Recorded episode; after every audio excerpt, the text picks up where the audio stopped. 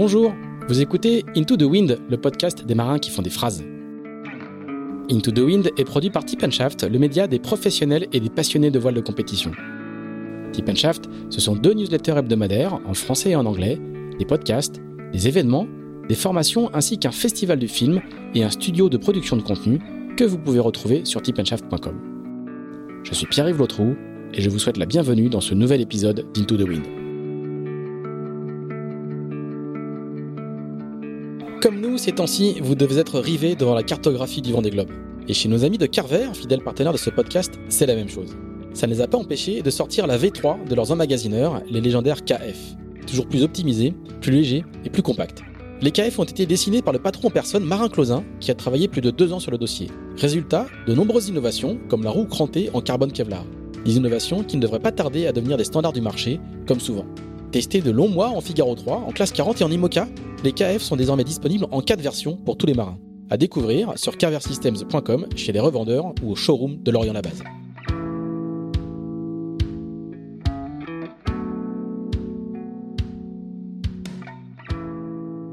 Bonjour François Gabard. Bonjour. Alors nous sommes euh, très bien installés au dernier étage du bâtiment Merconcept à Concarneau avec une vue euh, sur euh, sur le port de commerce et de pêche et sur le Jean-Claude Coulon 2. Nous cherchons toujours qui est Monsieur Coulon, qui est un, bateau de pêche qui est juste en bas de de tes fenêtres. Merci beaucoup de nous recevoir pour pour ce nouvel épisode d'Into the Wind. Nous sommes un jour de semaine pendant le vent des globes. Ça doit te rappeler quelques souvenirs. C'est déjà c'est déjà ton deuxième Vendée Globe à terre, en fait. Ouais. Donc tu es, tu es très sollicité. Explique-nous un petit peu ce que c'est que, bah, la vie d'un ancien vainqueur du Vendée Globe pendant le Vendée Globe. Est-ce que tu fais beaucoup de télé, beaucoup de radio? Est-ce que tu es sollicité? Est-ce que tu regardes beaucoup? J'imagine que oui, puisque tu es impliqué avec, euh, avec Charlie Dalin qui est en tête aujourd'hui. Mais comment, comment se passent les journées de, de, François Gabard en, ce moment? Bah, C'est un peu... moi, je, je, suis impliqué quand même dans ce projet avec euh, avec Apia, donc je, je, me sens quelque part impliqué dans, dans ce Vendée Globe. Je le, je le vis autant il y a il y a huit ans j'étais sur l'eau, euh, il y a quatre ans, euh, j'étais quelque part en effet ancien vainqueur et, et forcément sollicité par des médias, etc. Là, quelque part, on a toujours ces sollicitations de médias. Je suis consultant pour France Télé.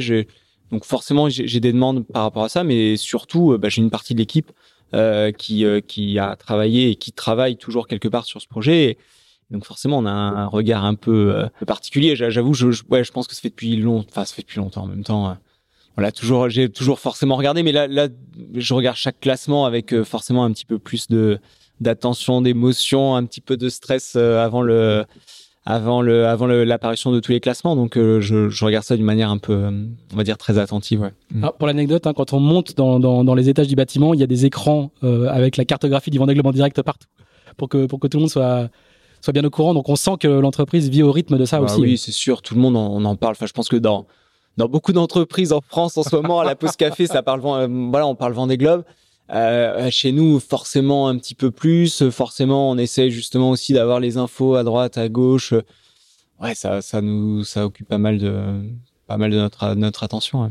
Et, et, du coup, tu te, quand tu, quand tu suis le Vendée Globe, tu te, tu te projettes en tant que, en tant que suiveur, tu te, tu te, tu te revois, ça ravive des souvenirs, des, des, des odeurs, des images ou est-ce que tu as une, un, suivi plus, euh, plus clinique, entre guillemets? Non, bah oui, forcément, tu te projettes. Tu tu te projettes toujours un peu avec ton expérience. Et d'ailleurs, que ce soit une expérience sur l'eau ou à terre. Enfin, tu dis souvent dans ce genre d'événements qui se répètent euh, où est-ce que j'étais, ce que j'ai fait à ce moment-là de la course.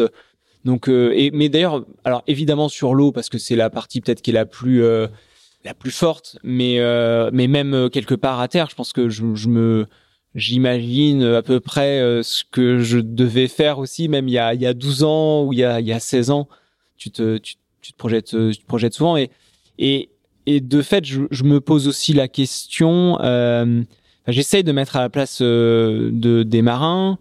J'essaie de me mettre évidemment à la place de Charlie et essayer de d'imaginer ce qu'il vit et comment nous, euh, Mère Concept, on peut éventuellement l'aider si à un moment donné il y a besoin de l'aider d'un point de vue technique même s'il il y a, enfin voilà, il y a des, on peut pas, il y a plein de règles, hein, on peut pas, c'est pas, il y a, mm. on peut pas. Alors évidemment, moi j'ai passé énormément de temps aussi à regarder la météo parce que ça m'intéresse, c'est un sujet qui m'a toujours intéressé.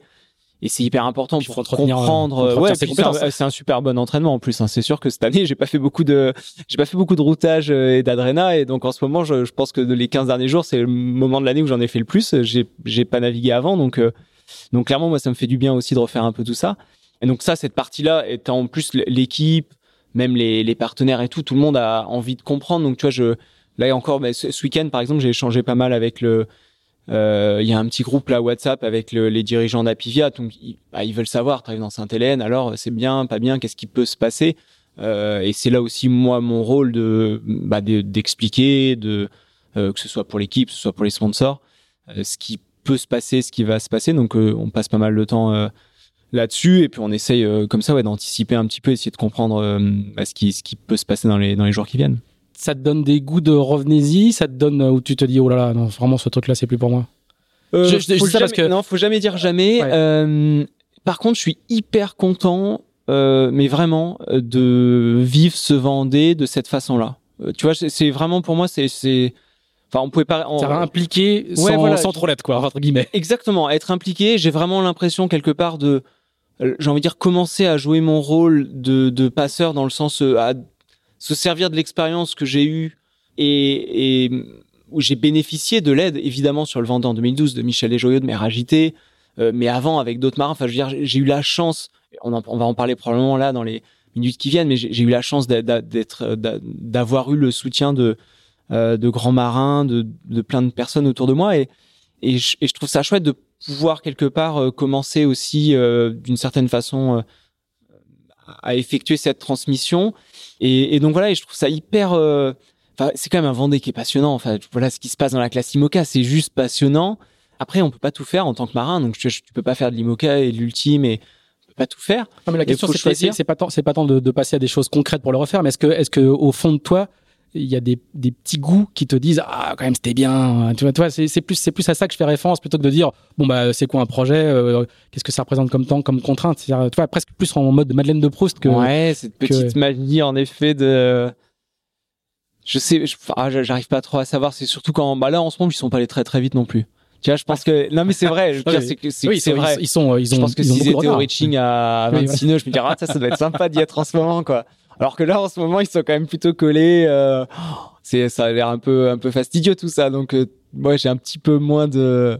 Ouais, je, évidemment, euh, quand là, ça va accélérer dans les jours qui viennent, quand on va avoir des, des classements où ça va, où il y a des vitesses à plus de 25 nœuds qui vont se répéter pendant plusieurs heures, plusieurs jours. Là, je, je, pense que ouais, je me projeterai mieux en me disant, ah, ça, ça serait quand même chouette d'y être. Dernière question sur cet aspect-là. Il y a eu beaucoup de communication sur le fait que tu avais aidé euh, Charlie Delem, mais quand on est dans ta position, c'est-à-dire euh, pas vraiment un consultant technique, mais un patron d'entreprise qui prend en charge la partie technique du projet d'Apivia, c'est quoi les apports concrets de François Gabard quand tu vas naviguer avec Charlie Dalin T'as pas, pas fait euh, 50 naves avec lui, hein mais mm. du coup, est-ce que tu arrives encore à lui dire, euh, tiens, temps, pense à bien faire ça, n'oublie pas que, ou juste un conseil dans le Grand Sud, euh, mais de soupule. Enfin, je sais pas comment comment ça se passe concrètement? C'est des petits conseils. Moi, je suis assez, euh, je suis en effet, je suis assez éloigné de ce. Enfin, je, je, suis pas dans tous les détails. Et quelque part, un, c'est de fait parce que de toute façon, je, techniquement, physiquement, je je peux pas. Enfin, tu vois, je, suis déjà impliqué sur euh, sur plein d'autres choses, donc je je peux pas être dans dans tous les détails. Et quelque part, c'est aussi volontaire parce que je pense que justement, là où je peux avoir de la valeur ajoutée, c'est en vision euh, globale. Macro, ouais et vraiment avoir vachement de recul quoi. Si tu es impliqué dans toutes les réunions, toutes les discussions et euh, tu, en fait, tu perds quelque part une vision globale du projet, le, les problématiques très globales d'un vent des globes et, et, là où tu mets les priorités. Et je pense que là où je peux apporter le plus, c'est finalement, c'est avoir vraiment cette vision euh, très globale. J'aime bien avoir, j'ai les retours de Charlie, euh, mais on a eu assez peu d'échanges. Enfin, tu vois, sur l'année entière, Charlie, je, on se croise évidemment régulièrement par-ci par-là, on fait des débriefs, etc. Mais au final, en, nombre d'heures, j'ai passé très très peu de temps avec Charlie. Par contre, j'ai les retours de son équipe. Tu vois, je, vais voir les gens qui sont sur le bateau, je vais voir euh, bah, toutes les personnes qui gravitent autour de ce projet pour un peu sentir, comprendre là où il y a des doutes, là où il y a des certitudes, etc. Ce qui me donne une vision très très globale. Je suis absolument pas dans les détails et, je cherche quelque part à ne pas l'être et encore une fois essayer de, se, de, de, de le rassurer ou de l'orienter un peu sur des sujets euh, bah, qui s'appuient sur l'expérience. Parce que mine de rien c'est quand même euh, toujours intéressant. J'ai pas une grosse expérience. J'en ai fait qu'un Vendée donc c'est pas c'est pas énorme. Non mais c'est vrai. C'est déjà un. mais mais exactement. Mais par contre sur ce genre d'épreuve euh, ben un Vendée Globe ou un Tour du Monde ou en l'occurrence moi j'ai navigué deux fois autour de la planète c'est par rapport à plein de c'est pas énorme. Mais ça n'empêche que ça reste quand même une expérience qui est, qui est, qui est toujours intéressante à, à prendre. Parce que du jeu, du, du jeu sans ballon, quoi, on pourrait dire. Ouais, je sais pas, je suis pas trop, euh, Tu sais, je suis pas trop spécialisé dans les, qui dans les pas de but, ballons. mais qui, mais qui embêtent la Ah défense. ouais, c'est ça, ouais, je sais pas. Oui, non, mais c'est, euh, ouais, c'est un peu essayer de, je, je sais pas, je sens ballon ou en effet le, dans, enfin, pour prendre, je suis nul en foot, donc je pense que c'est, si on se met, ouais, non, mais si on se met dans ces, dans ces détails-là, mais je pense que t'es plus, euh, et t'es pas non plus entraîneur ou sélectionneur, tu vois, Mm. Qui met vraiment une stratégie. T'es, t'es plus là, euh, en l'occurrence, j'imagine dans un club, euh, tu as vision globale, mais tu as quand même une, forcément une dimension euh, sportive. Parce que Ouais. je l'ai, je vois ce qui se passe, etc. Tu as une vision aussi économique, le sponsor, est-ce qu'il est content, pas content, qu'est-ce qui se passe et, et tu vois, tu essayes de, voilà, de, de... et, et c'est un peu le truc aussi où quand tout va bien, euh, ça va. Euh, grosso modo, c'est souvent aussi quand il y a des problèmes que tu es sollicité. Non, mais c'est bête, mais le, le pire, c'est vrai, dans tous les projets qu'on mène, grosso modo, tant que ça, roule et que les gens, ils sont, euh, autonomes, c'est que ça fonctionne. Puis il y a souvent des, problèmes à gérer. Euh, Il y en a, et Vendée Globe, c'est un exemple parfait. Enfin, je veux dire, on va faire la métaphore, mais euh, les, marins sur un Vendée Globe, grosso modo, il y a des journées où ça, déroule, il n'y a pas grand chose à faire. Et le seul rôle du marin, quelque part, c'est de gérer les, problèmes qu'il y a au fur et à mesure. Et ben, quand on gère euh, une structure comme Mer Concept, c'est un petit peu pareil. Ça roule et puis il y a, il y a forcément des, des petits soucis à droite à gauche. Il faut, faut, faut, faut être réactif à ce moment-là. Quoi. Alors du coup, on va en parler. Je, je pensais en parler à la fin, mais du- ça, ça me fait quand même le, bo- le bon enchaînement parce que euh, donc on est dans un très très beau bâtiment qui a été inauguré il y a pas très très longtemps. Il y a un trimaran en construction euh, au rez-de-chaussée, puis il y a beaucoup d'autres projets. Est-ce que tu peux nous faire une petite photo de ce que c'est qu'aujourd'hui Mer Concept? Au départ, c'est la structure qui gère euh, tes propres projets, Mm. et aujourd'hui, c'est beaucoup plus gros que ça. C'est Ouais, même, la, la plus grosse structure de- dans le secteur de la course au large aujourd'hui en termes Oui. de en termes de volume et de, de nombre de nombre de salariés. Est-ce que tu nous peux nous faire une petite photo Mais- de chef d'entreprise quoi? Bah, Mer Concept aujourd'hui, en effet, c'est parti euh, son ADN, son, son cœur, hein, c'est la course au large, c'est ce qu'on fait. Euh, donc, on est une cinquantaine de salariés.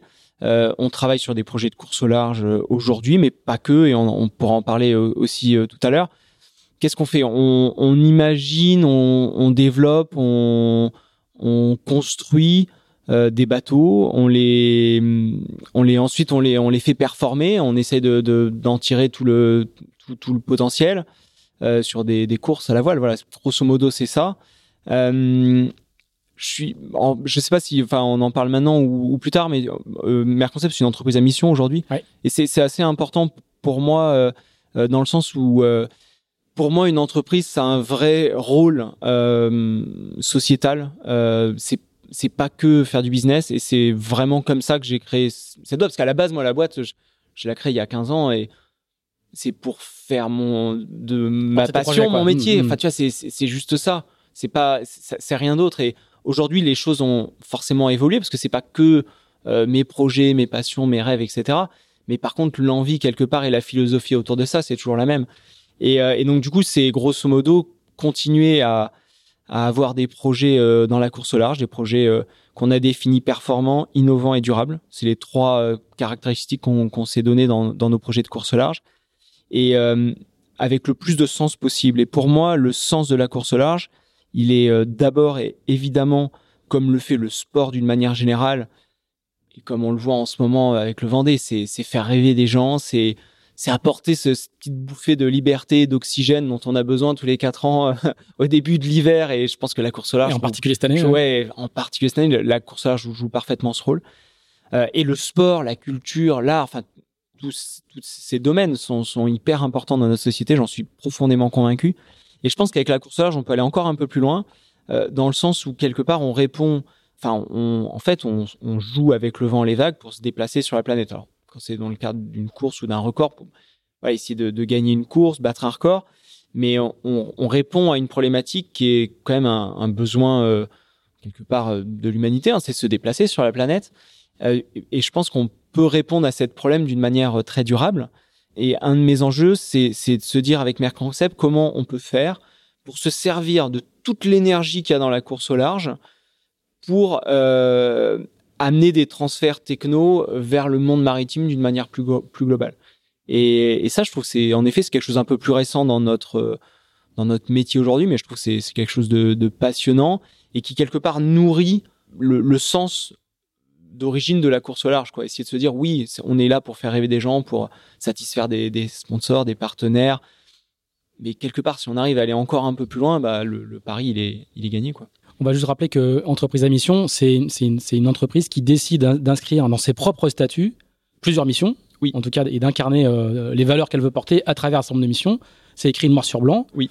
Avec un contrôle de ces missions de, de manière euh, régulière. Enfin, on va pas rentrer dans les détails, hein, mais c'est non, pas... non, mais c'est vrai que c'est un nouveau format. En fait, c'est grosso, grosso modo inscrit dans les statuts de l'entreprise. Exactement. Ouais. C'est comment faire pour euh, euh, un espèce de, de, mix entre la société, euh, j'ai envie de dire capitalisme de base classique, qui clairement, et, et moi des fois ça me choque, qui est, qui est fait pour faire de l'argent en fait. Mais euh, je trouve pas ça suffisant comme raison. Enfin, moi, en tout cas, dans ma vision de choses, ce qui, ce qui ne veut pas dire qu'il ouais, faut ça pas fait, ça, faire... ça, fait travailler les gens, ça, fait, ça peut faire exact. des produits qui sauvent les vies. Il y a, non, exactement, il y a, il y a mais, mais, en tout cas, c'est pas marqué d'une manière très concrète. Ce qui, et ce qui veut pas dire, et évidemment, euh, il y a, enfin ça, je, je suis convaincu qu'il y a 98% des entreprises en France euh, qui font euh, un boulot remarquable dans ce domaine-là, tu vois, et sans forcément être entreprise à mission, évidemment et heureusement.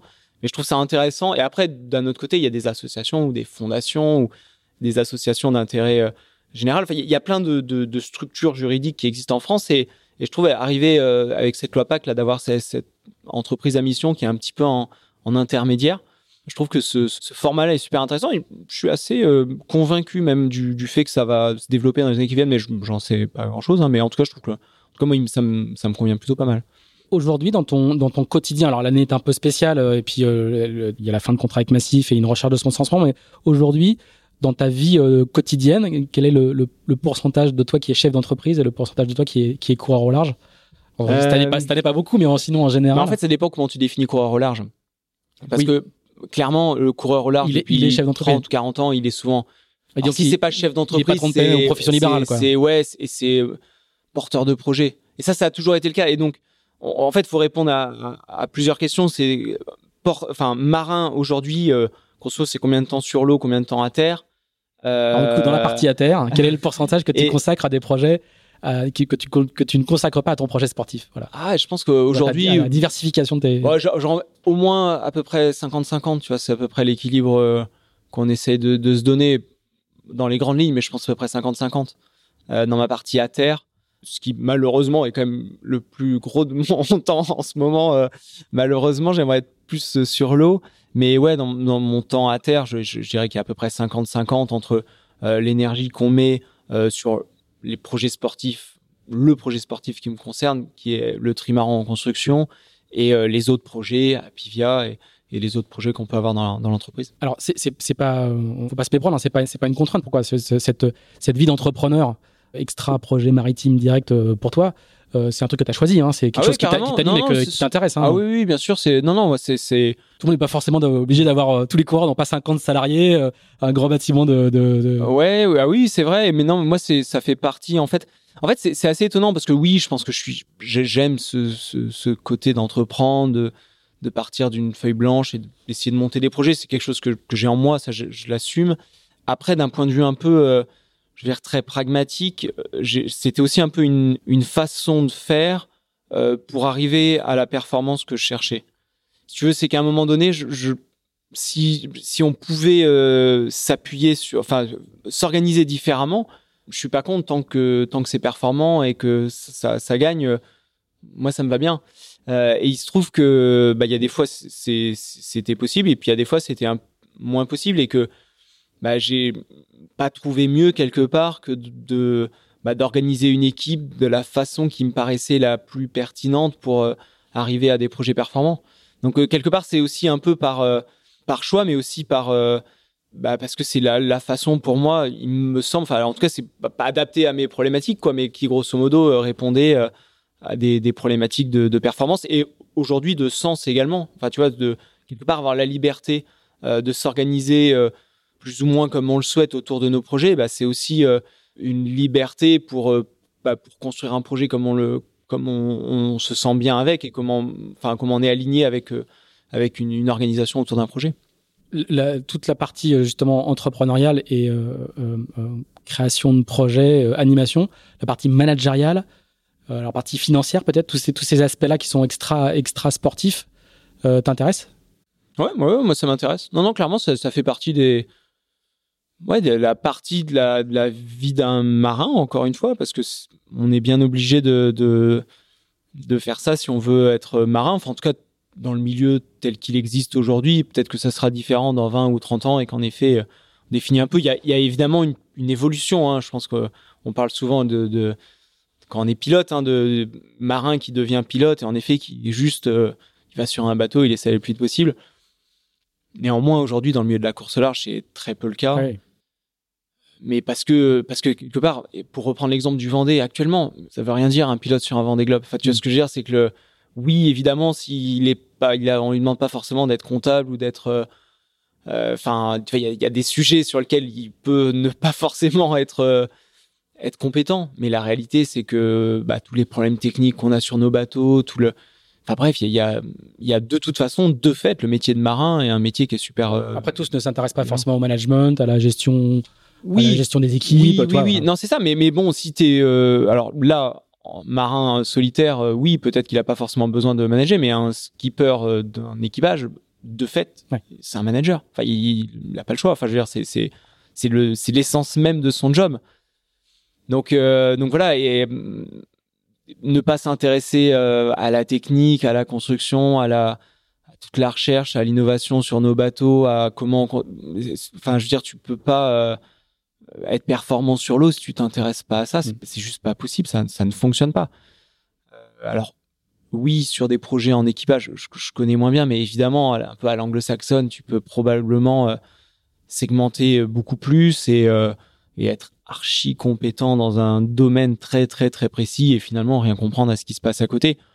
Mais euh, la course large telle qu'elle existe euh, chez nous en France, telle que je la pratique et j'imagine la pratiquer dans les années qui viennent, bah, on est quand même sur des équipages réduits. Euh, même en équipage, on est quand même pas très très très nombreux sur nos bateaux. En ultime, on, parle d'être en équipage à 6. À un moment donné, tu es quand même obligé de, de mettre un peu ton nez partout. quoi.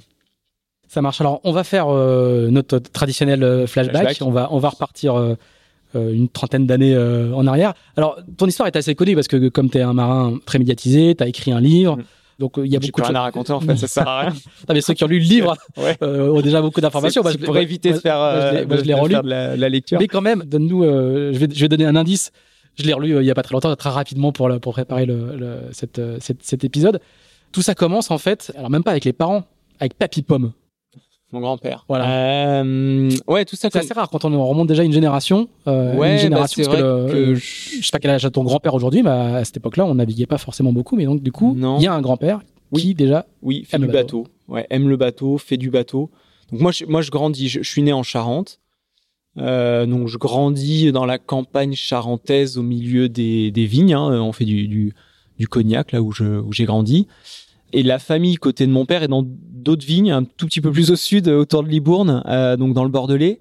Et du coup, on, donc on est au milieu des vignes, littéralement, et l'activité professionnelle côté paternel euh, euh, sur plusieurs générations, parce que c'est mon arrière grand-père qui commence à faire de la négoce de vin. Donc, euh, bah, les dates, je vais peut-être me confondre un peu, mais grosso modo, début des premières parties du XXe siècle. Donc voilà, on fait, on vend du vin et on aime le bateau et donc ils font du bateau euh, autour de, ouais, dans la, autour de la Charente, euh, Charente, Bordeaux et puis bah c'est régulièrement quand même un petit peu plus loin même euh, parce que forcément on va faire, mais mais mon grand père va faire pas mal de de requins. Il va faire des régates. C'est avant la plaisance, hein. Enfin, il faut donner des. Bah, ouais, c'est le début, tu vois. Enfin, je pense que c'est les années. là, on est dans les années 60. Ouais quand mon père, mon père est né en 52, donc euh, euh, voilà, je pense que quand il était tout petit, en effet, mon grand-père faisait un petit peu de bateau, mais je me rends pas compte du. Je pense que ça s'est quand même bien développé dans les années 60, 70. Donc en effet, c'est le début de la plaisance, c'est le début euh, de, de, quelque chose qui, en, effet, en France, en plus, a, a vachement, vachement explosé. Et c'est vrai qu'ils sont, ils sont là-dedans. Mon père accroche bien dans tout ça. il fait très jeune, il fait aussi de la régate avec ma tante, donc sa, sa petite sœur. Donc ça fait pas mal de régates là dans les tu vois là, sur le lac de Maubuisson dans le dans le sud-ouest. Et puis bah forcément hein. après euh, tu prends le à l'époque euh, tu mets tout ça c'est du tu fais du dériveur tu mets euh, tu mets le dériveur sur une remorque et donc ils vont faire les régates un peu partout en France. Au niveau national principalement je pense pas qu'ils soient allés trop à l'étranger mais principalement au niveau national. Et surtout mon grand-père a en effet régulièrement bateau de, de, de plaisance alors là, je pourrais plus dire euh, les marques et, voilà, je sais pas exactement. Tout ce que je sais, c'est que c'est qu'il y a souvent un bateau et que ma mère, donc mon père rencontre ma mère assez jeune, hein, il devait avoir 20 ans à la, enfin la louche, là ils sont étudiants, même non, fin de lycée, donc il doit avoir 17 ans. Et assez rapidement ma mère qui elle par contre faisait pas forcément de bateau a rapidement accroché parce que pas forcément alors pas régate euh, ce qui était avec ma tante. Je pense que et du coup d'ailleurs ma, ma tante le dit. Euh, mon père, euh, bah, mon père en rencontrant ma mère finalement, bah du coup il arrête de faire de la régate avec sa sœur. Tu vois, c'est un âge où à un moment donné et qui elle même aussi d'ailleurs avait mon rencontre mon oncle.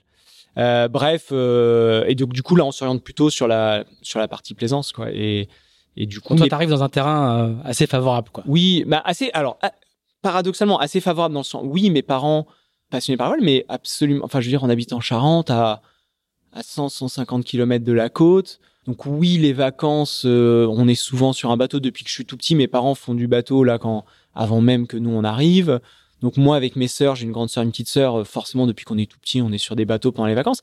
Mais on n'a ni maison euh, près de l'eau, au bord de l'eau. D'ailleurs peut-être aussi pour ça qu'on que les parents ont un bateau parce qu'ils aiment bien la mer, mais on n'a pas de on n'a pas de pied à terre euh, près de l'eau. On n'est absolument pas connecté, même si mon père a fait de la régate, on n'est absolument pas connecté avec le haut niveau ou la, ou la voile professionnelle. Enfin, on fait de la... qui, est embryonnaire en plus à l'époque, hein, qui est. Euh, ouais, bah, c'est un petit oui, c'est sûr dans les années 80, mais bon, voilà, tu vois, j'imagine dans tous les gens et dans tous les marins de la course au large telle qu'on connaît, il y en a quand même pas mal, en effet, où euh, où il y avait une connexion professionnelle. Mm. Mes parents, mon père est, enfin, ils sont, mes deux parents sont à la retraite, mais mon père était dentiste, ma mère était magistrat rien à voir. Et, aucun, euh, il n'y a pas de copains euh, dans la course au large ou même dans la voile olympique. Enfin, je veux dire, c'est pas du tout ça, quoi. Enfin, on est mine de rien euh, passionné, mais assez loin de tout ça. Alors il y, a un, y a un voyage presque initiatique hein, que tu, on a vu beaucoup de beaucoup d'images quand tu as gagné Vendée Globe, une, une année sabbatique en bateau justement. Mmh. Donc c'est quand même des gens qui sont qui, qui sont acrobates, un, hein. un peu engagés quand même. Voilà. Euh... Et, et, ça, dans, dans, tu le racontes assez bien dans, dans, dans ton livre. Hein, c'est un peu le un peu le déclencheur quand même de bah, a posteriori, c'est assez facile de le mettre en déclencheur. Après, euh, tu t'en rends pas compte sur le coup. Bah non, sur le coup, tu t'en rends pas du tout compte. Parce que justement, c'est très naturel. Euh, on est sur un bateau euh, depuis qu'on est tout petit, euh, pendant les vacances, on fait du bateau régulièrement. Et il se trouve que mes parents ont cette idée assez assez folle et assez géniale. Donc quand ils ont, donc moi j'avais 6 ans au départ, 6-7 ans, petite sœur qui a 3 ans, une grande sœur qui a 9 ans, donc 3, 6, 9 au départ. Mes parents ont à peu l'âge que j'ai en ce moment, quoi, grosso modo, euh, pas encore la quarantaine, entre 35 et 40, donc euh, grosso modo à peu près mon âge aujourd'hui.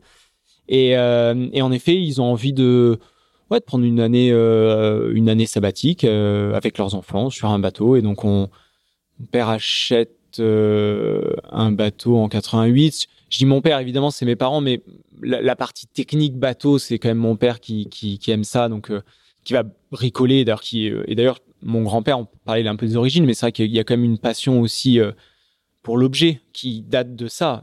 Enfin voilà, ils ont euh, mon père euh, et mon grand-père sont passionnés par l'objet bateau et donc et donc il y a y a il y a cette idée et par contre le, projet qui lui est très partagé avec avec ma mère de partir en bateau pendant un an.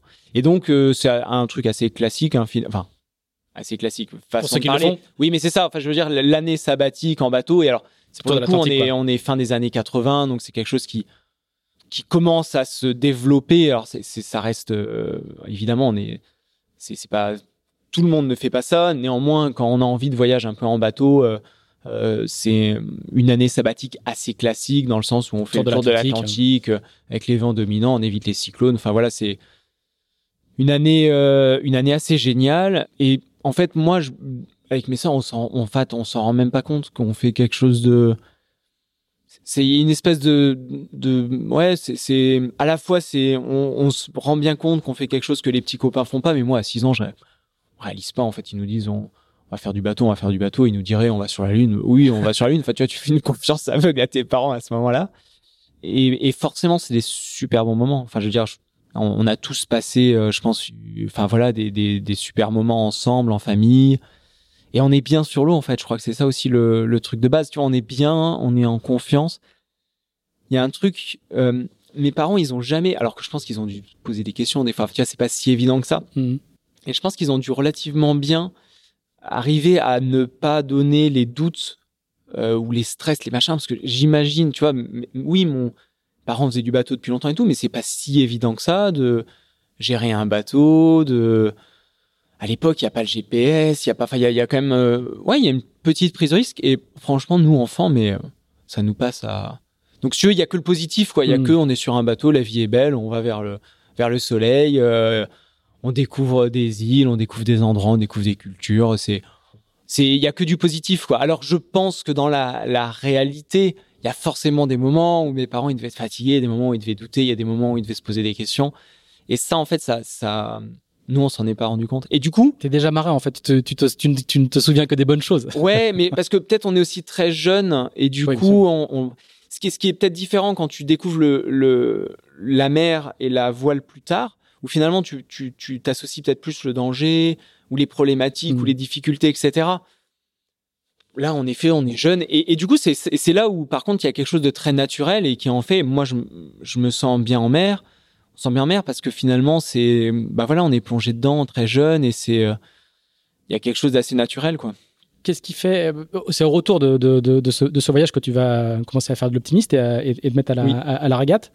Qu'est-ce qui fait que ça, que ça, ça bascule à ce moment-là? C'est- quand même le. Aujourd'hui, on dit que c'est un déclencheur, mais euh, Ouais, bah en fait, c'est de- fait, c'est ça qui se passe, quoi. Ouais, mais je crois que c'est un peu une histoire d'âge aussi, tu vois. On, on- donc j'ai 6-7 ans euh, et en effet, bah tu vois quand tu reviens, tu as 7 8 ans et puis c'est un âge où tu commences à à faire du du sport, tu vois. Avant, tu fais un peu euh, tout plein de sport dans tous les sens et puis c'est un, un âge où tu commences à choisir un club, à choisir une activité et et donc voilà, et donc moi, alors je fais mes, mes premiers bords d'optimisme, j'ai fait aux États-Unis pendant le voyage, euh, dans l'Intracoastal Waterway, là, euh, à côté de Miami, où euh, on rencontre plein de copains, hein, et c'est assez rigolo, mais ça, c'est quand même quelque chose d'assez fréquent aussi sur ce genre de voyage.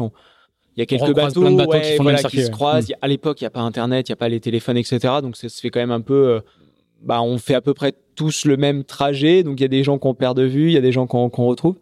Et du coup, il y a des copains euh, qui, euh, qui ont un optimiste sur leur bateau. Et donc, je, voilà, je tire mes premiers bords d'optimiste aux États-Unis. Un quart d'heure, enfin une demi-heure, une heure, enfin une demi-journée, Mhm. je sais pas. Enfin bref, on fait un petit coup. Et puis, en effet, au retour, ben, ouais, envie de. Ouais, je crois que j'a- j'accroche bien, j'aime bien, j'aime bien ça, donc j'ai envie d'essayer. Donc, je vais aller à l'école de voile, euh, euh, donc à Angoulême. Euh, donc là, c'est quand même un, un plan d'eau qui, tu vois, on est de- devant le port là de Concarneau, qui doit être à peu près, je sais pas, un quart de la taille du port de Concarneau, qui est le plan d'eau d'Angoulême, le long de la Nationale 10 pour ceux qui qui sont passés par là. C'est une petite, une grosse flaque que j'aime beaucoup, mais ça reste quand même un- une grosse flaque.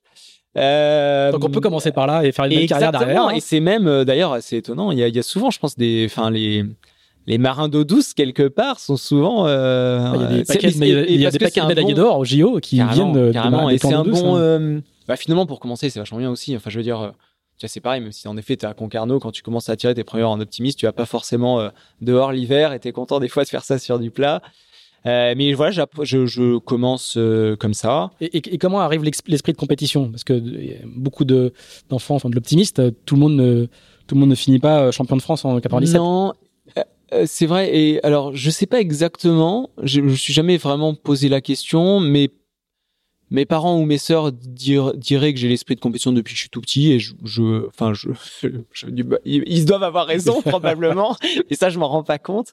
Après, je sais pas si, d'un point de vue un peu conjoncturel aussi, si tu commences à vouloir faire de la voile alors que tu habites en Charente, que au club de voile, il y a forcément deux trois copains, mais à un moment donné, on n'est pas très très nombreux t'as pas le choix quelque part si tu veux continuer à aller plus À loin. pratiquer, de, de Bah faire de la oui, enfin, si veux, tu- en fait, le circuit compétition devient presque un peu une logique parce que comparativement ou si tu habites au bord de la mer et en effet tu peux euh, aller en mer euh, et puis bah, faire en effet peut-être euh, plus des, des activités euh, tu quoi. tu ouais euh, tu fais du surf De de, la planche quoi. et du, du loisir sans forcément pratiquer la compète.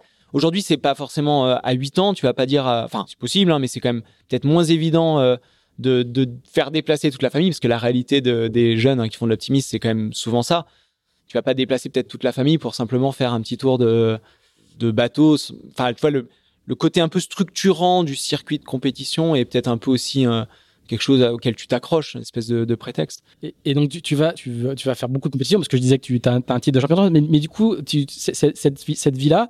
C'est effectivement celle avec euh, ton père qui prend sa remorque euh, ou euh, le club qui prend la remorque avec tous les optimistes. Bah, c'est la, vu vie assez classique. vu qu'on de- est dans un tout petit club où il y a en effet assez peu de quand t'es en effet nous on allait faire les régates à La Rochelle le à La Rochelle c'était vachement plus organisé où les parents étaient pas forcément aussi présent Mmh. parce il faut que des bénévoles, quoi. parce que voilà, il y avait un entraîneur avec une grande remorque où il mettait 6-7 optimistes et puis euh, et les bambins partaient euh, avec l'entraîneur pour faire la régate. Là, nous, quelque part, en effet, on n'a pas le choix euh, euh, d'avoir les parents qui, qui, qui nous soutiennent et qui nous amènent. Et donc, évidemment, moi, c'est mes premiers, euh, mes premiers sponsors, hein, dans le sens où ils ont consacré un temps énorme.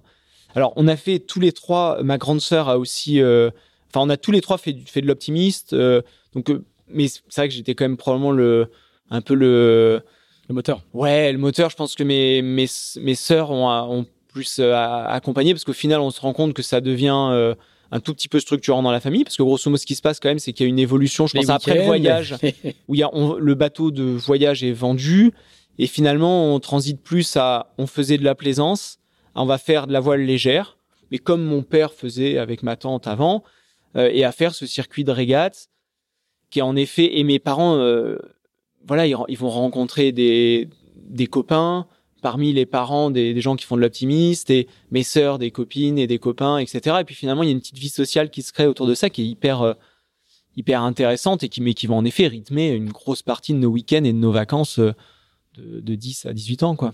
Alors ça se passe assez bien parce que du coup le, le goût de la compétition doit être assez efficace puisque tu fais des t'as assez vite euh, enfin t'as un titre de champion de France d'optimiste hein. tous les tous les marins d'aujourd'hui n'ont pas forcément non c'est un titre comme celui-là euh, t'enchaînes avec le mote Europe qui à l'époque est une discipline euh, n'est pas une discipline olympique une discipline olympique pour les filles si je me souviens Oui, bien tout à je fait. crois je, je- Ouais. je crois que c'est ça j'accélère un tout petit peu hein. Mm.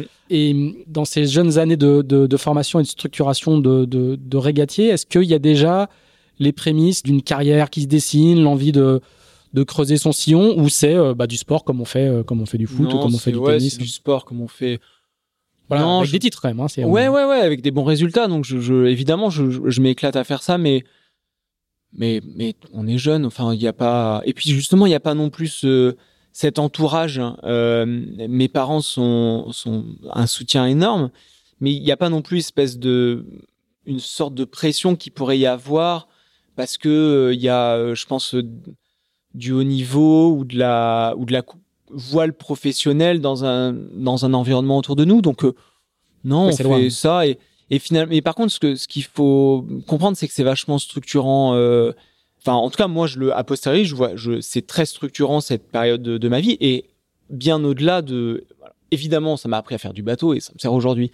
Mais bien au-delà de ça, pour moi, ça a été une école. euh, j'ai grandi avec ça, quoi. Je me suis euh, oui, j'étais à l'école aussi en parallèle et j'ai appris plein de choses à l'école, mais j'ai quand même appris aussi beaucoup de choses sur le bateau et qui, et qui évidemment, faire du bateau et savoir manier un bateau, mais pas que, ça m'a vachement euh, au niveau social, au niveau, enfin voilà, tu rencontres des gens et, et, et je pense que c'est quand même, euh, c'est hyper important de le, de pas négliger ce truc-là, quoi, qui ouais, c'est- c'est, en fait, la vie, euh, ouais, une forme de la vie sociale que tu peux apprendre quand tu es ado et que tu, tu découvres plein de gens, plein d'endroits. Tu, on, on voyage, on, c'est, c'est, c'est un prétexte en fait pour, euh, pour, pour découvrir plein de choses. Et puis il y a la discipline l'entraînement euh, Bah, après, ça c'est il y a pas mal de trucs quelque qui part, viennent c'est avec un quoi peu le haut niveau, Mm, mais mm. qui vient après, parce que même oui, euh, champion de France d'optimisme, mais champion de France d'optimisme, c'est, c'est, c'est- enfin, je veux dire, c'est, il y a un- forcément, tu faut faire ça d'une manière un tout petit peu rigoureuse, mais t'as 13 ou 14 ans, Mm. tu vois, c'est, Ouais, je, je parle plus de la, je, je fais plutôt allusion à la suite parce que tu vas enchaîner Oui, sur, après, une, sur une mais après, préparation c'est- olympique mais voilà, après ça c'est le donc je fais du mote Europe et puis après je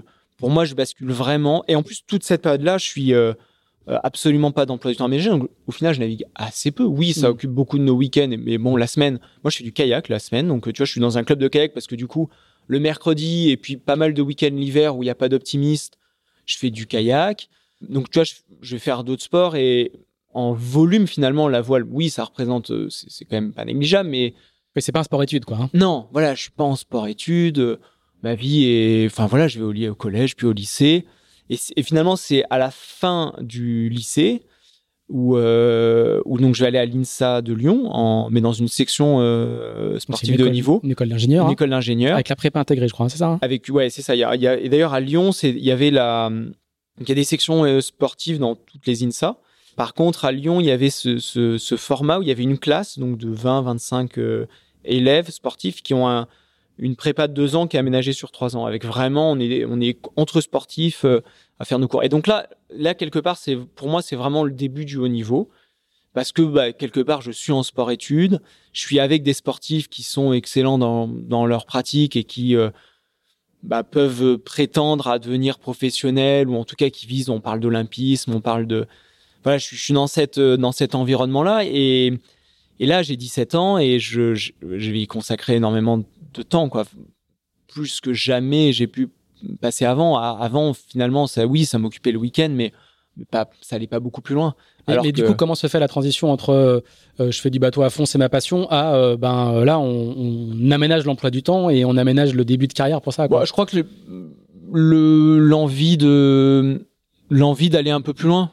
J'ai des bons résultats, tu vois. a- bah, voilà, j'ai des super bons résultats, donc euh, Faut essayer quoi. je suis bah je suis je- a priori je me débrouille bien, je je voilà, j'aime bien la régate. Je quand je dis que ça me structure, je pense qu'aussi moi j'y trouve aussi une enfin ça m'aide à me positionner moi de jeune adolescent etc tu vois donc du coup tu as envie de creuser ce truc là qui qui est, qui est, assez excitant. Et puis le enfin voilà le sport est de haut niveau comme ça à, à 17 ans c'est enfin génial. Donc euh, quand tu as les moyens euh, de d'aller un peu plus loin tu tu creuses et donc voilà et donc j'avais cette opportunité euh, en sport études je rêvais de d'olympisme et donc là, la course large est absolument pas présente. hein. C'est, je, voilà, je rêve de, je rêve de, donc je vais, je vais faire du tornado, qui est euh, pour moi le, plus beau à l'époque, en tout cas, le, plus beau des bateaux. Enfin, tu vois, j'avais cette passion aussi du multicoque. En, en parallèle de l'optimisme, j'avais fait pas mal de, de Dart 18, donc un petit euh, kata de sport, où tu vois, je, il y avait ce côté vitesse aussi qui m'a toujours animé. Tu peux quand même assez peu euh, utiliser en optimiste. Hein, faut, faut appeler un chat un chat. C'est quand même C'est pas d'autres sensations. voilà, c'est d'autres sensations, même si forcément un optimiste lancer plein de balles, c'est juste excitant. Enfin, je veux dire, un optimiste lancé à 15 nœuds, enfin, je sais pas à quelle vitesse ça peut aller, mais à 15 nœuds, t'as as quand même des super sensations. Mais la réalité, c'est que ça va pas très, très, très vite quand même. Alors qu'un dart 18, je faisais du dart 18 pareil quand j'étais de l'optimiste, donc quand j'avais 10 ans, je barrais un dart, c'est un très grand bateau pour un gamin de 10 ans. Et, euh, et, et j'ai toujours eu cette passion pour le multicoque. Et donc voilà, et quand on parle d'olympisme, il y a ouais, le tornado où les Français en plus sont très très forts. Grande école française du tornado. Ah bah ouais, on Beaucoup est là tu vois, on est en donc 99 2000 euh, il y a y a déjà bah il y a médaille d'or, euh, il y a deux médailles d'or euh, 88 et 92 donc euh, quand moi j'ai grandi, enfin voilà le, la France est très très forte sur cette série. Donc euh, c'est euh, ouais c'est un peu la, la suite logique. Par contre c'est c'est loin d'être évident euh, parce que mine de rien un tornado ça coûte euh, ça coûte pas mal d'argent, c'est c'est- ça coûte cher. Euh, donc mes parents m'ont toujours suivi euh, là en optimiste. J'ai eu la chance d'avoir des enfin voilà mes parents ont acheté l'optimiste quand fallait acheter un optimiste ou même construit un optimiste. Mon père m'avait construit un bateau quand Ah j'étais plus petit, qui est là d'ailleurs dans le bureau un, super bateau en bois. Ça, je- genre, alors, j'en parle. Je vais, te faire, je, vais te faire perdre du temps dans ton. Finalement, tu vas te rendre compte que je vais être bavard. Ah bah, ça va. hein. Non, mais c'est assez marrant parce que ça répond aussi à, souvent une question qu'on me pose. Parce que l'optimiste en bois, donc mon père m'a construit en revenant du voyage, donc en 92, 91, 92, 93 par là. Je sais pas ce qu'il prend. mon père est un super bricoleur, il adore ça. Et du coup, il, a un hiver, il a construit dans le salon de la maison, littéralement. euh, il a poussé un peu la, la table et il a construit un optimiste en bois. Et donc l'optimiste est toujours là, Concarneau. On l'a ramené. euh, en fait, il a été exposé à la Cité de la Voile. Il y a eu un, je sais plus pour quelle occasion, il y a deux trois ans. Et donc je l'ai récupéré et, il est dans la, là sur la mezzanine, donc il est juste au-dessus du trimaran en construction. Et euh, c'est pas mal parce que du coup ça permet là quand tu je, fais des visites de l'atelier, permet de voir, euh, de se rendre compte un peu des tailles, etc. Et il y a quand même une question qui revient super souvent justement sur le le côté très technique et l'amour du côté technique des bateaux que j'ai. J'assume le fait que j'aime les bateaux et le l'objet que ça ça représente. Et ça c'est pareil, tu vois le quand quand t'es gamin et que ton père construit un bateau dans le salon, tu vois il y a, quand même un tu vois c'est pas c'est pas neutre quoi, c'est pas juste un optimiste que tu vas récupérer je ne sais où et donc euh, il y a y a cette dimension euh, bateau qui est qui est super forte. Alors pourquoi je te dis tout ça? On en était où? Tu vois, On- du coup, je on- me suis perdu On, on euh, parlait, on parlait moi-même. du, du, du fait que le, euh, jus- jusqu'à l'optimiste, tes parents pouvaient Ouais, financer. voilà, c'est ça. Et par et contre, un avec tornado, le ouais, tornado, voilà. il faut. ouais. Et euh, le tornado, donc là, ça, ça le faisait plus. Donc c'est là où euh, bah, il faut s'organiser. euh, recherche de sponsor, le, le mot est peut-être un peu gros, mais oui, c'est un peu ça. En tout cas, recherche de financement. financement. Donc on est soutenu par la Fédé, mais pas pour tout. Donc il faut aller voir la région. Alors la- la- en 2000, euh, les Jeux, c'est Yann Guichard et Pierre Pennec qui vont aux Jeux pour la France à Sydney. Euh, donc là, eux, ils sont Rochelais. Donc la région Poitou-Charentes est quand même avec Clairefontaine qui doit être CTR, je suppose à l'époque. Il y a quand même c'est conseiller technique régional. Régional, ouais. Euh, donc Avant je sais de devenir la patronne des équipes de France plus tard. Exactement, qui elle doit passer aux, équipes de France un peu plus tard, je sais plus exactement, mais enfin grosso modo, il y a une petite dynamique quand même euh, française et, et aussi euh, charentaise euh, pour le Tornado. Donc là, j'ai le souvenir, je sais plus exactement comment ça se passe, mais j'ai un notre premier Tornado est financé par, je crois, un mix du département de la Charente et de la région Poitou-Charentes ou quelque chose comme ça. un peu dans en surfant quand même sur la vague. Euh, post-ciné. ouais, post-ciné et et le savoir-faire euh, un peu charentais là dans le dans le domaine. Et, euh, et, voilà, et début de l'olympisme euh, en tornado avec mon équipier qui était un copain de l'INSA Lyon, un Marseillais, Romain David. donc on était en sport-études une année de décalage, il était un an plus plus âgé. On s'était tiré la bourre en optimiste avant, enfin on se connaît depuis que depuis qu'on a 10 ans, depuis qu'on fait les régates nationales en opti. Euh, mais c'est vraiment à l'INSA qu'on se retrouve euh, mmh. quelque part. On est quelques voileux euh, à Lyon et donc on, on, faisait tous les deux du motorop. On rêvait tous les deux de faire de l'olympisme. On pouvait pas le faire en motorop vu que c'était le support pour les pour les femmes. Et donc du ah, coup faut juste expliquer que le, le mode Europe c'est pas du tout le mode à foil qu'on connaît aujourd'hui hein. non bah, c'est un très beau bateau euh, ouais, c'est un gros 4-7 avec une seule voile d'avant euh, pour faire pour faire simple. Je, je caricature. vas-y caricature comme ça mais c'est un très joli bateau. ah, j'en ai fait j'en ai fait figure-toi. J'en ai ah. fait. Ouais, après le pchit et, et, et, avant le laser j'ai fait j'ai fait un petit peu de mode Europe. C'est un très beau bateau avec un mât en bois euh, très très élancé ouais, moi j'ai fait en bois il y a des très très jolis modes Europe aussi en bois. Mais hum, fabriqués c'était fabriqué à Tours. Tout ça pour dire qu'aujourd'hui, si nos auditeurs qui nous écoutent pensent que le mode c'est le foil, ça n'est pas du tout ça. Hein. C'est un, c'est un dériveur assez physique. Hein, euh, ouais, bah, surtout pour les petits gabarits comme moi. Hein, je euh, parce que même si c'était olympique pour les femmes, euh, en général, les, les, les, filles qui tournaient bien, elles étaient quand même costauds. Et, et moi, je faisais partie des petits gabarits, donc il fallait, il fallait, il fallait mettre du physique ouais, pour s'en sortir dans le vent. alors, en, en tornado, ça marche pas mal parce qu'il y a quand même un, un titre de champion du monde jeune. Oui. Euh. Alors, titre de champion du monde jeune, faut relativiser aussi parce que les jeunes, il n'y en avait pas beaucoup.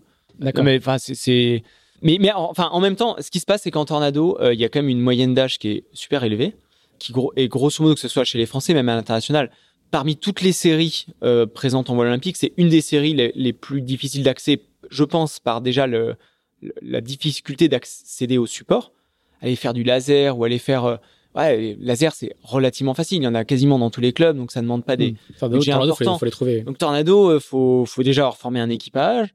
Et ensuite, il faut quand même arriver à trouver, bah, à trouver le bateau. Et c'est pas si évident que ça.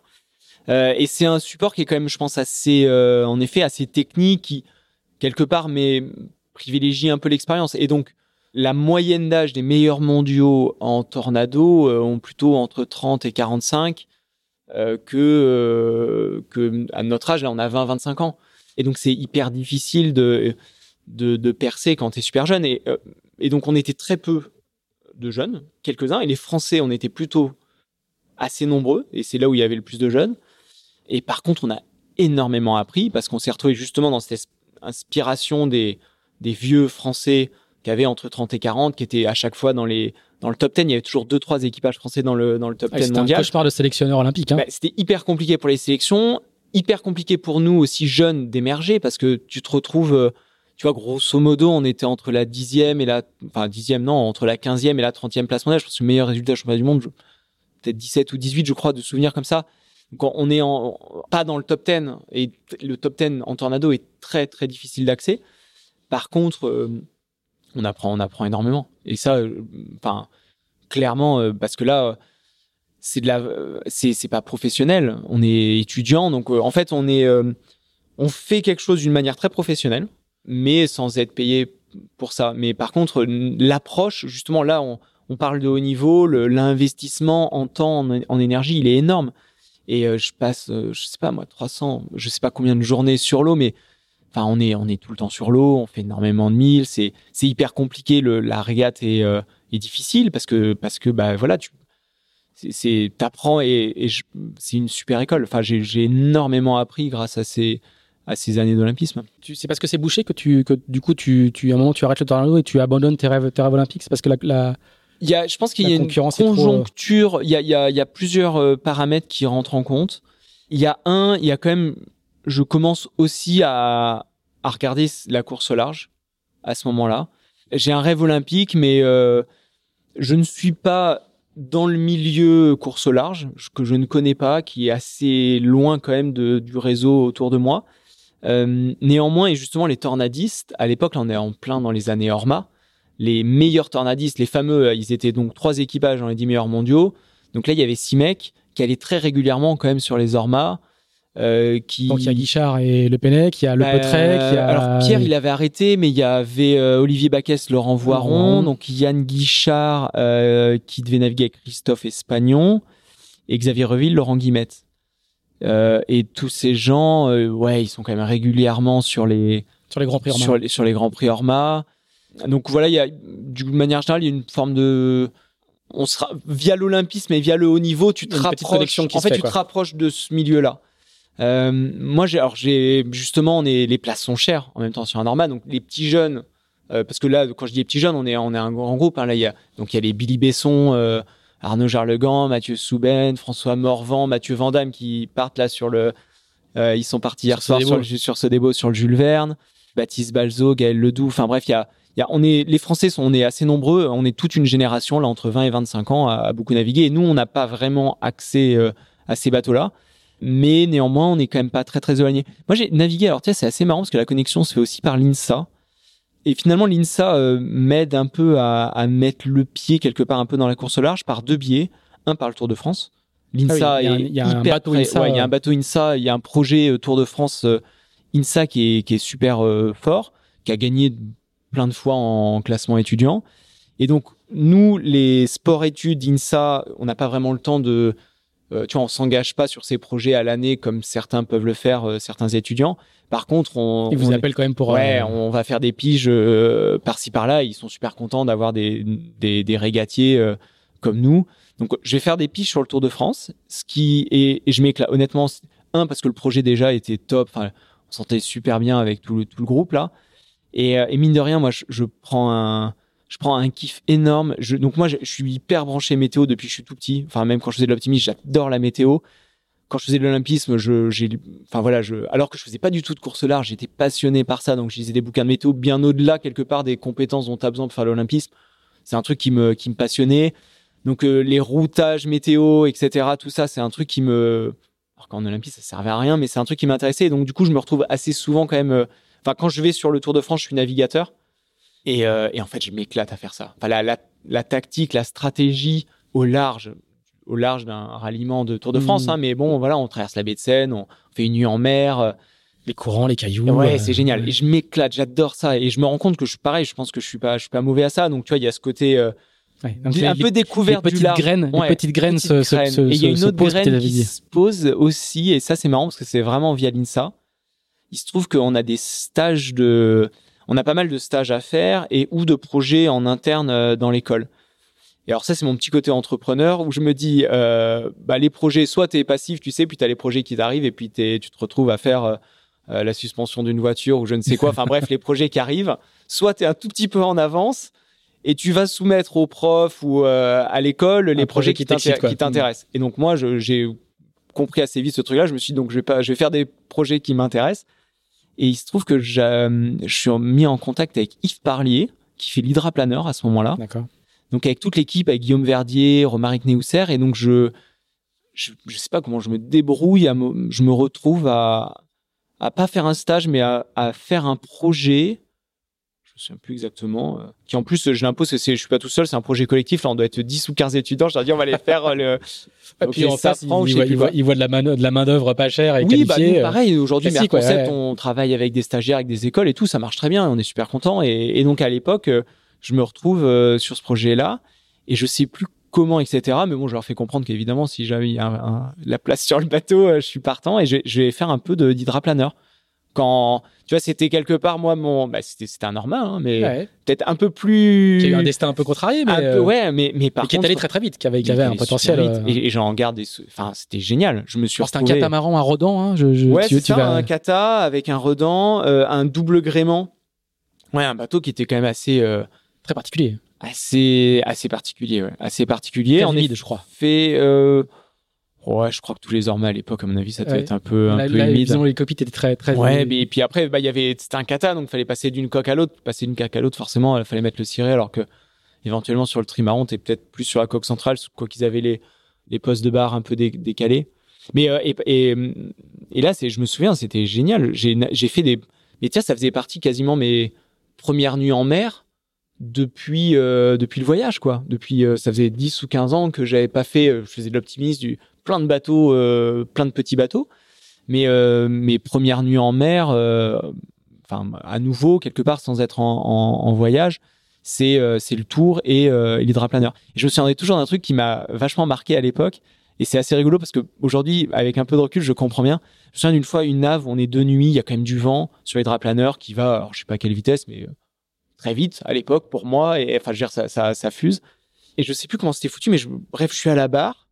Et là, euh, il y a Yves qui fait je sais plus quoi, qui rentre dans le bateau. Enfin bref, je me retrouve tout seul et, et tu vois, t'es là, moi, tu fais oh, oh, oh, il y a quelqu'un parce que là, je, je sais plus. Enfin bref. Et c'est rigolo, je me dis, ils sont complètement malades, les mecs, ils mettent le bateau est tout neuf ou pas loin, et puis je me retrouve tout seul à gérer le bazar. euh, Ils sont complètement inconscients. Et, euh, c'est rigolo parce que aujourd'hui, avec un peu de recul, en fait, c'est, je pense que c'est la culture euh, du solitaire. Enfin, Yves avait Mm. fait euh, à l'époque, je sais pas, peut-être déjà devant des globes, donc il a fait énormément de milles en solitaire. Donc, le mec, il a l'habitude de mettre un pilote automatique. Et là, il se dit, bon, un petit jeune de 20 ans qui a fait du tornado, qui sait à peu près. Il, pareil. sais, il a dû vérifier quand même Ouais. que j'avais compris comment ça marchait, qu'il fallait abattre au portant et l'offer au près. Et il s'est dit, bon, bah, c'est quand même plus sûr qu'un pilote automatique et je vais faire ma vie à l'intérieur. Je sais pas ce qu'il faisait. Enfin, bref.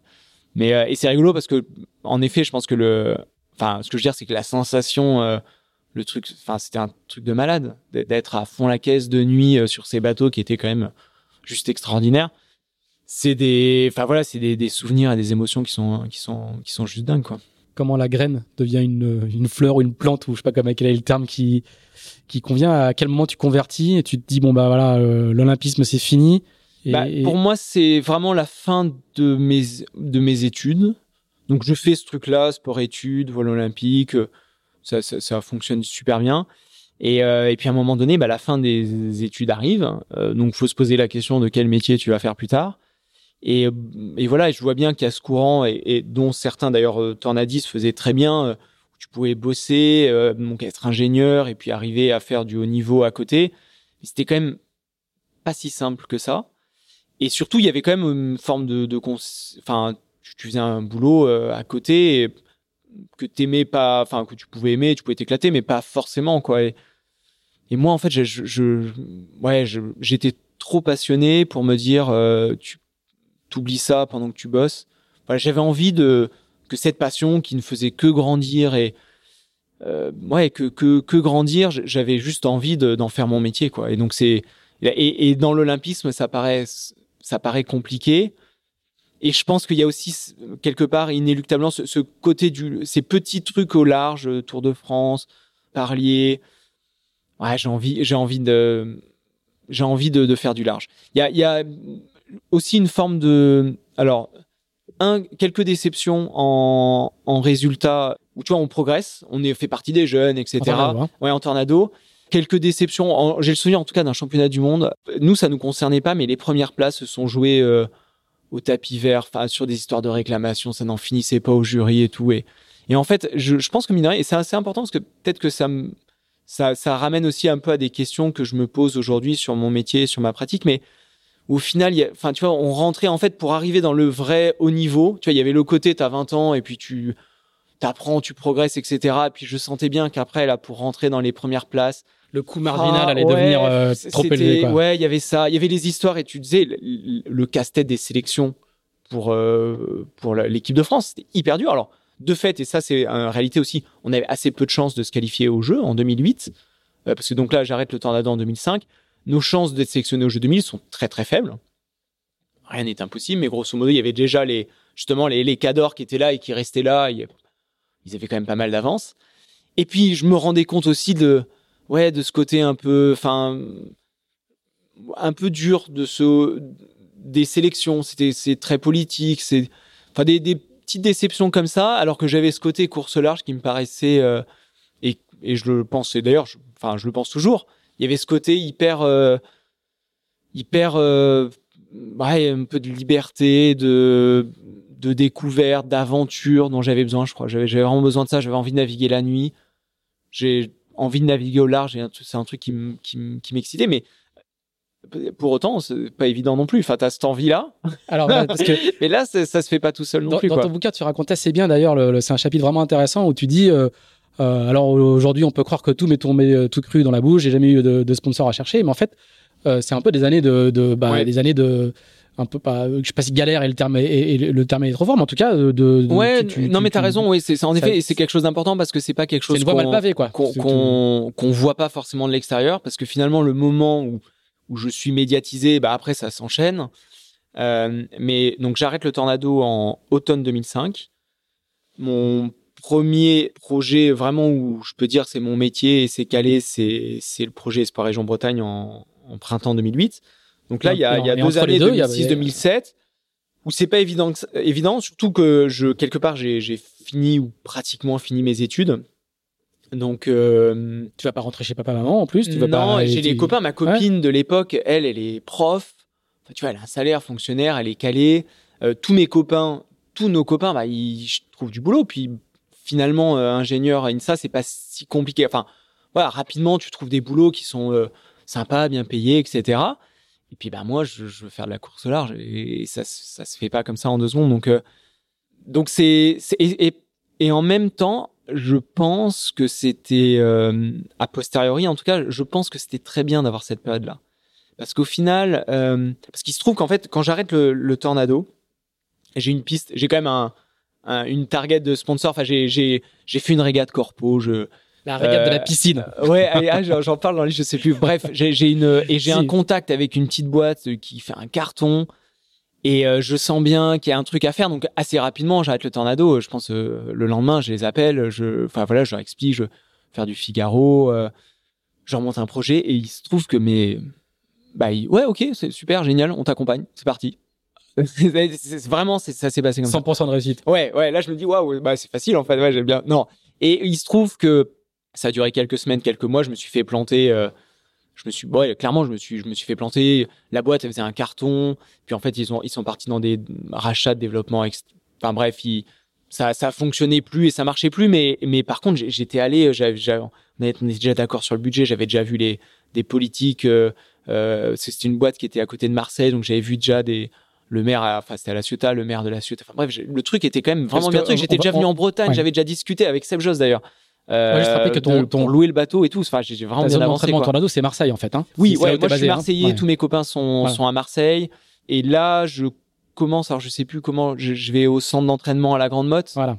Donc ça, c'est à peu près à cette période au Centre d'entraînement méditerranéen. Donc en effet, euh, moi, ma, ma, ma, la, enfin ma femme, non, ma, la copine en tout cas de l'époque, euh, donc est prof à Nice, donc on vit à Nice. Enfin bref, je suis, je suis, je suis basé dans le, ouais, je suis Ouais. dans le sud, euh, méditerranéen d'adoption. Et du coup, je, ouais, je- j'essaye de construire et, monter un projet là-bas. Et ça se fait pas. Je, voilà. Et au final, je me dis c'est pas si mal que ça parce que finalement, ça aurait presque été trop facile. Je serais arrivé sur le Figaro, ça aurait été un peu trop facile, alors que voilà, quand je suis vraiment arrivé sur le circuit en 2008, j'avais- je me rendais compte du, bah voilà, de la chance juste énorme qu'on a de faire ce métier. Et, et au final, ouais, je pense que c'est bien. Et parce que pendant ces deux années, alors oui, un peu galère. Je gagne pas vraiment ma vie. Je fais des piges à droite, à gauche, donc euh, je m'en sors. Enfin voilà, mais je vis comme un étudiant. euh, je dépense rien ou pas grand chose. autres, Voilà, ouais. je squatte à droite. Et ce qui est en même temps deux années galère, mais mais je vais pas dire les plus belles années de ma vie, mais pas loin. Enfin, je veux dire, c'est juste génial. Tu parce que j'ai eu la chance et l'opportunité de naviguer sur plein de bateaux euh, au SEM. Et alors le SEM, je peux évidemment, enfin, je ne peux que les remercier. Quito, qui a été d'une générosité juste dingue. Ce truc-là où tu sais, tu tu finalement dès que tu tu vas dans ce milieu-là et que tu montres que tu as envie et, et qu'a priori tu sais faire à peu près du bateau et que tu te débrouilles. Euh, mais t'as accès, les gens ils te prêtent des bateaux quoi. C'est quand même assez étonnant. Enfin, dire, c'est donc j'ai navigué, euh, j'ai navigué sur euh, sur des bateaux SEM. En plus, ça les. Après, c'est un deal. euh, Tout le monde s'y retrouve parce que finalement, ils sont toujours contents aussi d'avoir des équipiers qui Mm. sont motivés, qui ont envie, qui apportent la- l'expérience olympisme hein, au niveau. hein, parce que chez les figaristes, à ce moment-là, il y a les mecs qui sont sur certains sujets, ils sont pas du tout calés non plus. Quoi, ils ont ils ont fait par- parfois plusieurs Figaro, etc. Mais mais ils savent pas bien régler un bateau, ou ils savent pas. Il y a des choses qu'ils savent pas. Donc toi, t'apportes quand même quelque chose. Donc tout le monde s'y retrouve. Et, euh, moi, par contre, j'ai la, bah, en fait, j'ai des expériences euh, hyper positives à chaque fois qui ne me font que donner envie de continuer. Quoi. Je, à chaque fois que je vais faire une course en tant qu'équipier, etc., je, euh, donc je vais faire une Cap Istanbul là sur cette période-là. Je vais faire une ou deux courses en Figaro avec, euh, je crois fin 2006, je fais avec le bateau, euh, le projet Groubel qui part avec Quito. Donc je, je vais faire une course des falaises avec le bateau de Quito. Je vais faire une Cap Istanbul avec Laurent Pelquer. Je vais faire un tour de l'Europe. Enfin, à l'époque, c'était Londres-Nice en, en Norma, cette fois-ci avec Antoine Coche sur Sopra. Sopra, oui. Enfin, tu vois, je vais, je vais naviguer sur des projets qui sont juste hyper intéressants. Et, euh, et à chaque fois, en fait, ça se passe plutôt bien. On a plutôt des bons résultats. Et t'as juste envie de, de continuer, de persévérer un peu, quoi. Tu, tu vas faire aussi le, tu vas faire aussi le, la, la météo pour Quito de Pavan. Ou... Et Seb ah oui, colle c'est vrai, sur une phrase, ça. Jacques Ouais, tout à Vabre. fait, en 2007. En 2007, ouais. Ouais, ouais, c'est vrai. À cette période-là, Quel, ouais. quel rôle il joue Quito à ce moment-là pour, euh, pour toi? Parce que lui, Bah- il en parle euh, avec, euh, avec chaleur, quoi. Il, il dit, bah oui, un petit blond qui arrive, là, il était sympa. euh. Non, mais c'était, tu vois, c'était vraiment ça. Et, et Quito, en effet, il y a cette générosité de, tu vois, de partage, de donner accès à, son monde, à son bateau, etc.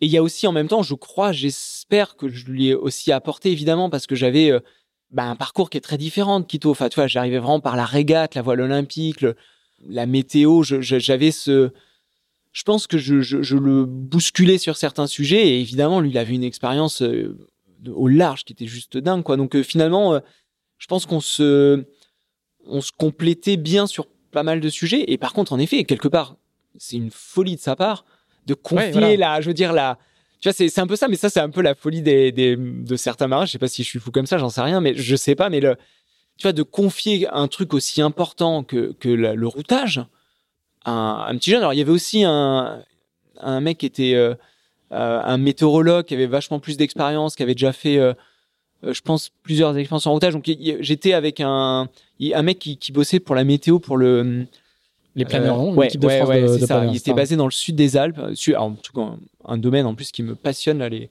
je, je trouve ça génial les planeurs. Enfin bref, on pourra en parler pendant des heures aussi. Hyper intéressant parce que moi j'ai appris euh, énorme avec lui euh, et c'était juste génial faire une. J'ai vraiment fait une Jaguar. Alors c'est pour le coup là, je l'ai vécu 24-24 euh, sur le bateau. J'ai fait ça à fond. Comme je le disais tout à l'heure, je suis passionné par ces sujets de météo, de routage et j'ai la chance bah, de router un des meilleurs bateaux. Enfin, je veux dire, euh, euh, Quito, Grourbel à Alors, 2007, l'époque. c'est l'un des, c'est l'un des tout premiers plans euh, VPLP plan- Verdier. Hein. Exactement. Donc c'est euh, ah, un super euh, projet et c'est pour moi c'est euh, bah, c'est génial. Ça me fait une opportunité. Enfin c'est c'est ma première euh, et là tu vois c'est là où j'ai Merconcept. Ça fait partie de mes premiers clients Merconcept parce que c'est des prestats aussi où mine de rien ça me fait rentrer un petit peu d'argent et euh, et ça me fait surtout progresser euh, de manière euh, énorme quoi.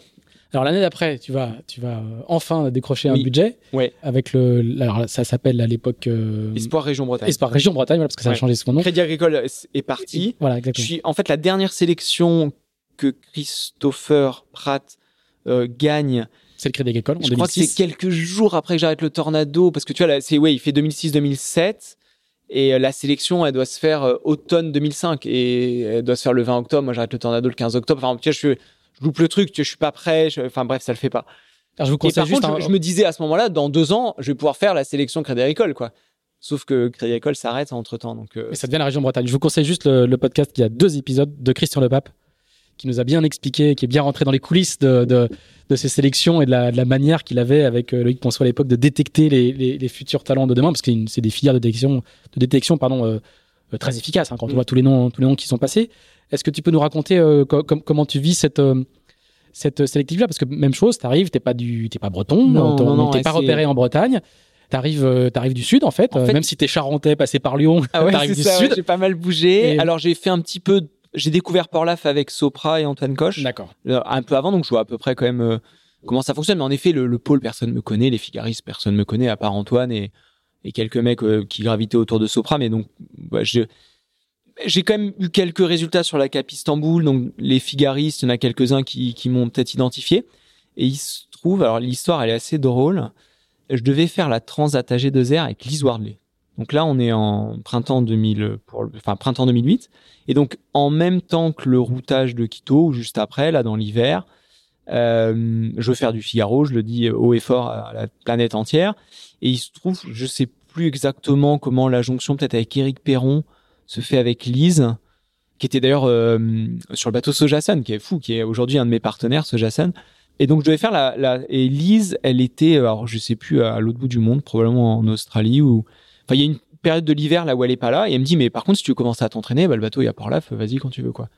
Et donc je, me retrouve à faire cet hiver 2007-2008, à passer quand même un peu de temps à Port-Laf, à naviguer sur le bateau de Lise, mais sans Lise, Lise est je sais plus où. Et donc là, je navigue avec, euh, je récupère le bateau et je navigue avec qui je peux trouver. J'ai dû naviguer un peu avec Seb Joss, je crois, avec, euh, bref, les marins qui sont là et qui ont, qui ont envie de naviguer.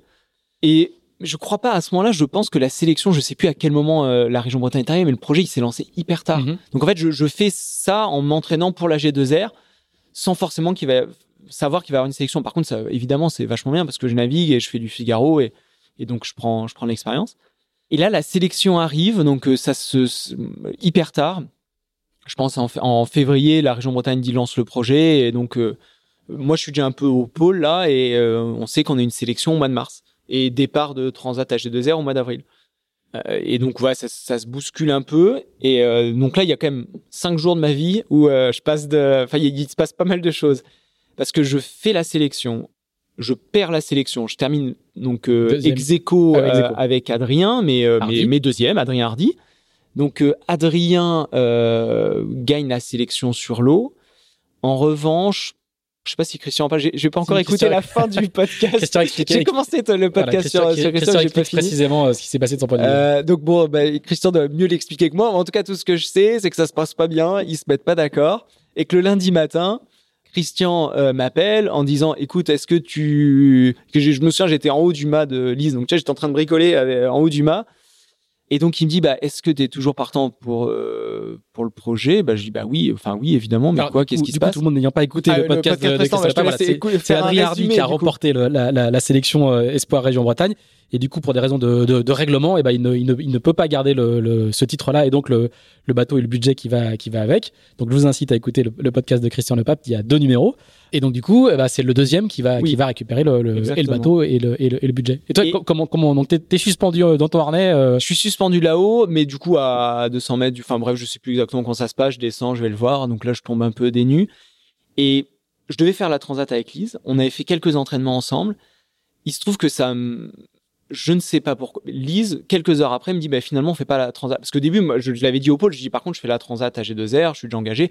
Mais c'était pas, c'était pas un problème pour eux. Il fallait être bisute sur le, sur la solitaire mais on pouvait faire la transat, il n'y avait pas de souci. Donc, euh, et là, je sais plus pourquoi, comment. euh, bref, Lise euh, dit ça va pas le faire pour la transat. Euh, donc, je me fais débarquer de la G2R, embarquer sur le projet Espoir Région Bretagne. Et là, ma vie euh, change.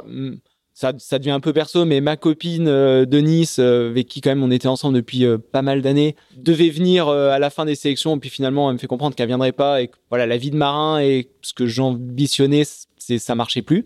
Donc bref, je me retrouve le vendredi, j'avais une copine à Nice. Une transat à G2R, euh, etc. pas, pas de pas de projet Espoir Région Bretagne, une transat à G2R et le lundi soir, je me retrouve Célibataire, sans- banquier. célibataire, Banquier euh, célibataire. Espoir Région Bretagne. Tu vois, c'est non, plus Crédit Agricole, Espoir Région c'est plus les Bretagne. banquiers, c'est plus les banquiers, pardon. Euh, tu vois, comme quoi la vie là en quatre jours, euh, ça se, ça se bouscule pas mal. Et par contre, évidemment, bah, c'est le début euh, pour moi de bah, d'un projet Figaro qui est, et ça, je pense que Christian le, le dit très bien avec une forme de stabilité. Enfin voilà, tu vois, je j'ai eu la chance de faire plein d'expériences euh, ces deux dernières années, mais euh, et là, j'ai la chance d'avoir une forme de stabilité où je peux m'entraîner pour la solitaire et, et deux ans de projet euh, avec la région Bretagne. Alors ça se passe assez bien, hein, euh, puisque le- t'es troisième de la Transat BPE. Je, je, je- j'ac- j'ac- j'accélère un peu la partie, la, la partie euh, solitaire, de- enfin euh, Figaro. Tu, tu fais troisième de la Transat BPE, tu fais deuxième de la solitaire du Figaro euh, en, 2000 en Ça, c'est avec Massif. avec Massif. Ouais, Ah, tu vas remporter la 2010. sélection Massif, Ouais. voilà c'est ça. En 2009, il y a, il y a, une, il y a à nouveau Quito. euh, Oui. Qui, euh, qui fait appel à toi cette fois non plus comme routeur mais Comme comme équipier. coéquipier sur la Jaguar. Ouais. Truc de dingue. Voilà, deuxième. Ouais. Alors, juste un, un tout petit aparté, euh, quand tu vas gagner le Vendée Globe euh, quelques pas très longtemps, enfin Ouais. trois ans plus tard, on va beaucoup écrire sur le rôle que jouait, euh, qu'a joué Michel Joyer auprès de Mm. toi et, et à raison. Mais en fait, le ton, ton Pygmalion, celui mais- qui te met le, le- le pied Ouais, à l'étrier, c'est c'est Ouais, c'est Quito. Et alors, j'ai j'ai raconté un peu l'histoire, parce qu'en plus, je pense que je peux la raconter. Je sais plus si justement je la raconte ça dans le dans mon bouquin, mais euh, il se trouve que donc je fais je fais région Bretagne. À la fin de l'année, je dis à Christian, bah, l'an prochain, il y a une Jacques Vabre à la fin du projet euh, Région Bretagne. Moi, j'ai envie de faire la Jacques Vabre, ça, me passionne. Est-ce que tu penses que c'est compatible, quoi, grosso modo, avec une saison Figaro avant? Et puis, il me dit, oui, il n'y a pas de problème, euh, évidemment. Enfin, c'est- c'est c'est un super, une super opportunité. Et il se trouve que j'étais évidemment super proche de Quito, de son équipe. euh, J'avais fait le routage avant, donc je le connaissais bien. Et donc là, on est en novembre 2008. On est au départ du Vendée Globe, en fait. Et voilà. Et en fait, je, je, je vois bien. Enfin, Quito euh, semble me faire une proposition claire et je vois qu'il y a un truc à faire avec Quito sur la Jacques Vabre. Il y a, il y a, il y a quelque chose à faire. Et donc, j'en reparle à, à Christian. Et, et Christian, il me fait Donc le comprendre. hein, c'est le Ouais, patron Christian du Le pôle Pape, ouais. patron du pôle, qui est mon patron euh, réellement. Enfin, je veux Ouais. dire, je suis salarié du pôle Finistère, c'est mon patron. Et Oui, parce que c'est eux qui portent le projet oui, euh, Espoir ouais, ouais. Région Bretagne. à ce moment-là, je suis, je suis salarié du, du pôle Finistère pour ce projet euh, Région Bretagne. Donc c'est pour ça, tu vois, je veux dire sur euh, et j'ai la chance d'avoir un salaire à l'année. Donc euh, si je vais faire une pige sur une Jacques Vabre et tout, il faut que faut que mon patron et mon sponsor- autorisation, bah ouais, ouais, c'est normal. ouais. Tu vois, je tu, tu faut que ça soit cohérent. Et évidemment, vu que c'est un projet de de détection et d'accompagnement, mais pour faire plus tard, ils ont tout intérêt à, à ce que tu navigues sur d'autres projets si c'est pas forcément la, la veille de la solitaire et que ça, ça t'empêche de perfer sur la solitaire.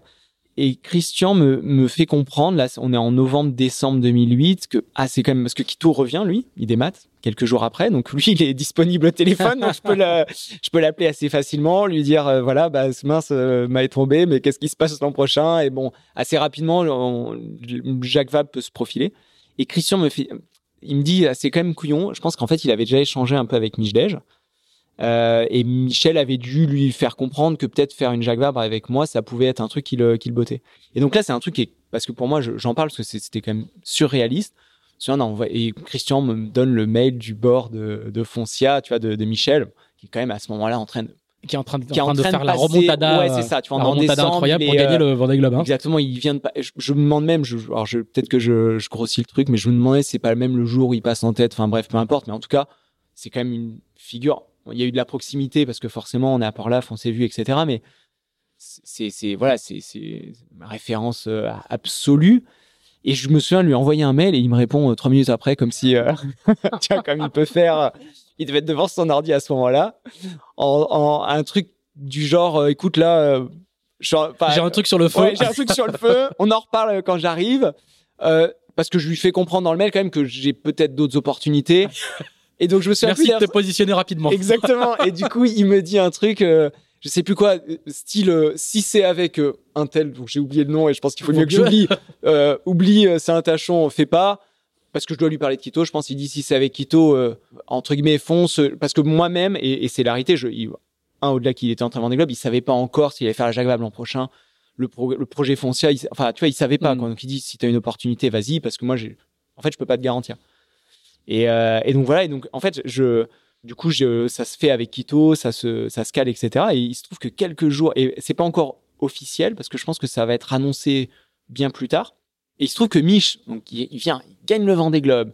Là, il va dans les médias à Paris et tout. Et donc quelques semaines après, au mois de février, je pense quand justement il sait son programme euh, sportif s'est calé avec Foncia, il sait qu'il va faire une Jacques Vabre. Il vient me voir en me disant. euh, Bon bah c'est bon pour euh, on fait la Jacques Vabre ensemble parce que moi je, je lui ai pas dit parce que je pense que j'avais pas le droit de dire et là j'étais obligé quand même de de dire bah non désolé je me suis engagé avec toi c'est quand même un truc c'est quand même un de dingue quand, tu y repenses après. Enfin, moi, je me souviens, c'était un truc de dingue. Mais par contre, ça, ce que je veux dire, c'est que ça montrait aussi le.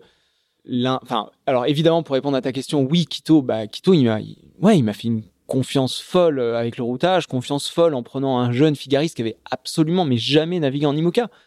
Euh, c'était des paris quand même un petit peu fous.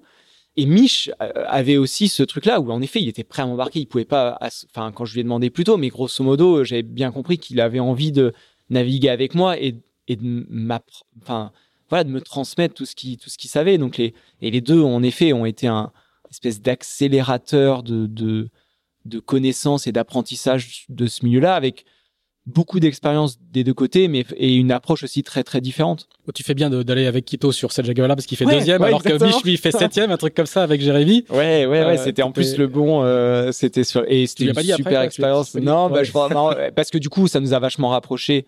De fait, j'étais proche de Quito à cette période-là et on avait un projet ensemble. Et euh, mais ça nous a vachement rapprochés avec Michel aussi également. Enfin, ce moment-là où quelque part là, on a on a créé un lien assez fort et qui euh, et qui nous a vachement rapprochés pendant cette année 2009, même si on, on devenait concurrent sur la Jacques Vabre, il y avait, euh, il y avait beaucoup de, de respect, de, de proximité entre nous. Ce qui fait que quand il a lancé le projet Barcelona, donc juste après la Jacques Vabre, et pareil, au départ de la Jacques Vabre, il ne sait pas qu'il va faire la Barcelona un an mhm. après. Le, le projet se décide euh, décembre, janvier. Par contre, euh, je me souviens très bien, conférence de presse de Mich pour annoncer le projet. on construit un nouveau bateau, on va faire la Barcelone à la fin de l'année euh, où là, moi, je lui envoie un texto. Euh, je, j'ai pas traîné, quoi. Je, et, j'ai planté Quito cette fois. Ouais, voilà, et ça, et ça s'est fait assez, assez rapidement. Alors moi, moi, je voulais revenir juste sur, sur cette première expérience parce que c'est ta première expérience en IMOCA embarqué. Tu as déjà fait une, une on en a parlé une Jacques Vabre en rotage. Est-ce que là, toi, le, vent Vendée Globe, c'est un objectif déjà? Oui, je pense. Oui, oui. Oui, forcément. Presque comme... mécanique, comme tous les mm, figaristes. Ouais, et non, et c'est vrai que non, je pense que la réalité, dès que je rêve de course au large, le Figaro est pour moi évidemment le l'entrée euh, assez standard. Une sorte de prérequis, quoi. Et mais mais voilà, je me dis pas. Euh, ouais, je crois qu'il y a le Vendée Globe. le le Vendée 2004-2005 me marque vachement. Je pense. Je, suis énormément. Je te disais, je suis passionné de météo. Je sais pas pourquoi. Alors je fais du tornado.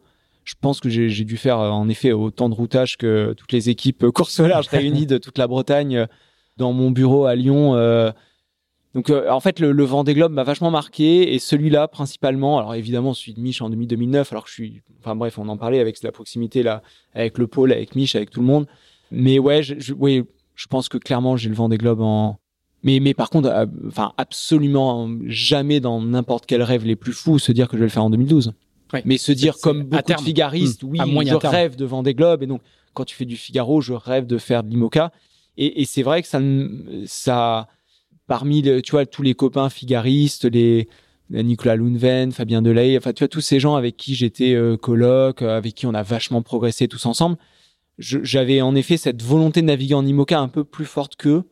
Euh, ouais, c'est vraiment un truc qui me qui me donnait envie quoi. J'avais envie de naviguer sur ces bateaux et et donc euh, donc oui, j'ai le vent des globes en en ligne de mire, mais sans mais, vraiment mais très, très très loin. Alors, tu vas faire une autre sélective après, à l'issue des deux années euh, avec la région Bretagne. Tu vas faire une autre sélective, c'est une trajectoire presque classique, entre guillemets. presque, La sélective euh, massif, elle, et se destine plus à des, Enfin, une partie de la sélective se destine plus à des marins déjà euh, qualifiés entre. entre, C'est le début hein, de la sélection massive, parce qu'il y a eu juste du Gérald, mais qui n'a pas été avec une sélection. Gérald Véniard. Gérald Véniard, excuse-moi, qui a, qui a lancé, enfin, qui a fait la première saison. Après, il y a eu une sélection avec Éric Perron.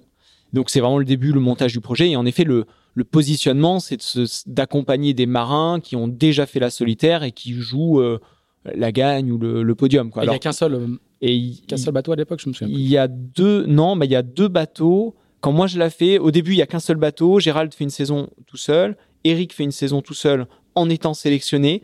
Et là, ils augmentent, euh, enfin, ils font grandir le projet en, en, prenant le concept qui dure toujours aujourd'hui, 12 ans plus tard, de deux bateaux avec une sélection tous les ans. Alors, un petit peu évolué parce que aujourd'hui, les, durées ont, augmenté, mais, mais grosso modo, le, principe d'avoir deux skippers euh, aux couleurs de la massive qui vont s'entraîner ensemble et qui vont partager euh, leur expérience pour mieux préparer la solitaire. Et, donc, moi, je fais, enfin, je gagne la sélection fin 2009, 15 jours avant le départ, la, la Jacques Vabre. Et, euh, et, donc, je vais faire équipe pour la saison 2010 avec, avec Eric. Alors, ça marche bien. Deuxième de la solitaire. Ton meilleur score Meilleure saison autant les, enfin oui, j'ai eu des bons résultats euh, en espoir région Bretagne, mais mais pas en tout cas pas sur la solitaire. Et là, la saison 2010, je gagne. Euh, je gagne le championnat de France course au large, je gagne la Cap Istanbul, je, je fais deuxième de la solitaire. Enfin, je, une, super saison. Et il y, a y a quelque chose qui s'est déclenché? Tu as le sentiment qu'il y a quelque chose qui s'aligne, quelque chose qui se met en place? Il y a moi, je sais pas. C'est ta courbe de progression. Euh. Au final, ah non, mais assez paradoxalement, euh, la, saison 2008, c'est quand même un peu la découverte, etc. Et mine la saison 2009, euh, je vais quand même beaucoup naviguer sur pas mal de supports. Et en, l'occurrence, donc, je vais faire du donc Roubaix, je vais faire la Jacques Vabre, donc je, je, vais aussi faire un tour de l'Europe avec l'Imoca. Je vais faire je vais faire, je pense, je, je, fais encore du Tour de France à la voile à ce moment-là. Enfin, tu vois, je, je navigue sur plein de bateaux. je me demande si j'ai pas navigué aussi avec, euh, est-ce que c'était cette année-là avec Pascal Bidégory, tu vois, sur le Maxi Multi. Enfin, j'ai, et je pense que c'est, c'est vachement bien parce que c'est, ça te fait progresser de naviguer sur plein de supports. Mais peut-être que je me, et alors là, c'est pareil, un peu comme en Olympique, je, je pense que j'ai vraiment passé mes 300 jours sur l'eau. Enfin, j'ai enchaîné à un truc où quand j'y repense aujourd'hui, je serais ah, aujourd'hui euh, vieillissant, incapable de faire, euh, en tout cas avec le niveau de d'exigence que je pourrais avoir aujourd'hui sur un bateau. C'est juste pas possible. J'ai enchaîné. Euh, il y a des moments où je, n'arrêtais pas. Je faisais que naviguer, que naviguer sur plein de bateaux. Mais je pense que c'est, ça m'a permis de progresser, mais pas forcément de parfait quoi. Et du coup, en 2010, je suis quand même un tout petit peu plus concentré sur la solitaire en tout cas. Et sur le début d'année, là, il est quand même, même s'il y a la Barcelona qui se profile avec Mich, la réalité, c'est que le bateau, de toute façon, il est en chantier.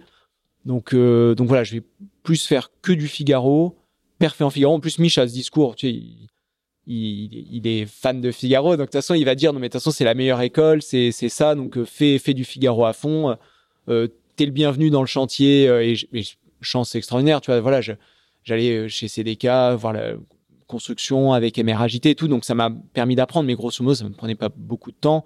Et, du coup, j'étais focus sur le, Figaro et je pense que ça, à un moment donné, pour perfer, ça, c'est nécessaire. Quoi. Alors là, ça, tout s'accélère. Hein. Il y a la Barcelona, la Barcelona qui va, vous allez démater au large du Brésil.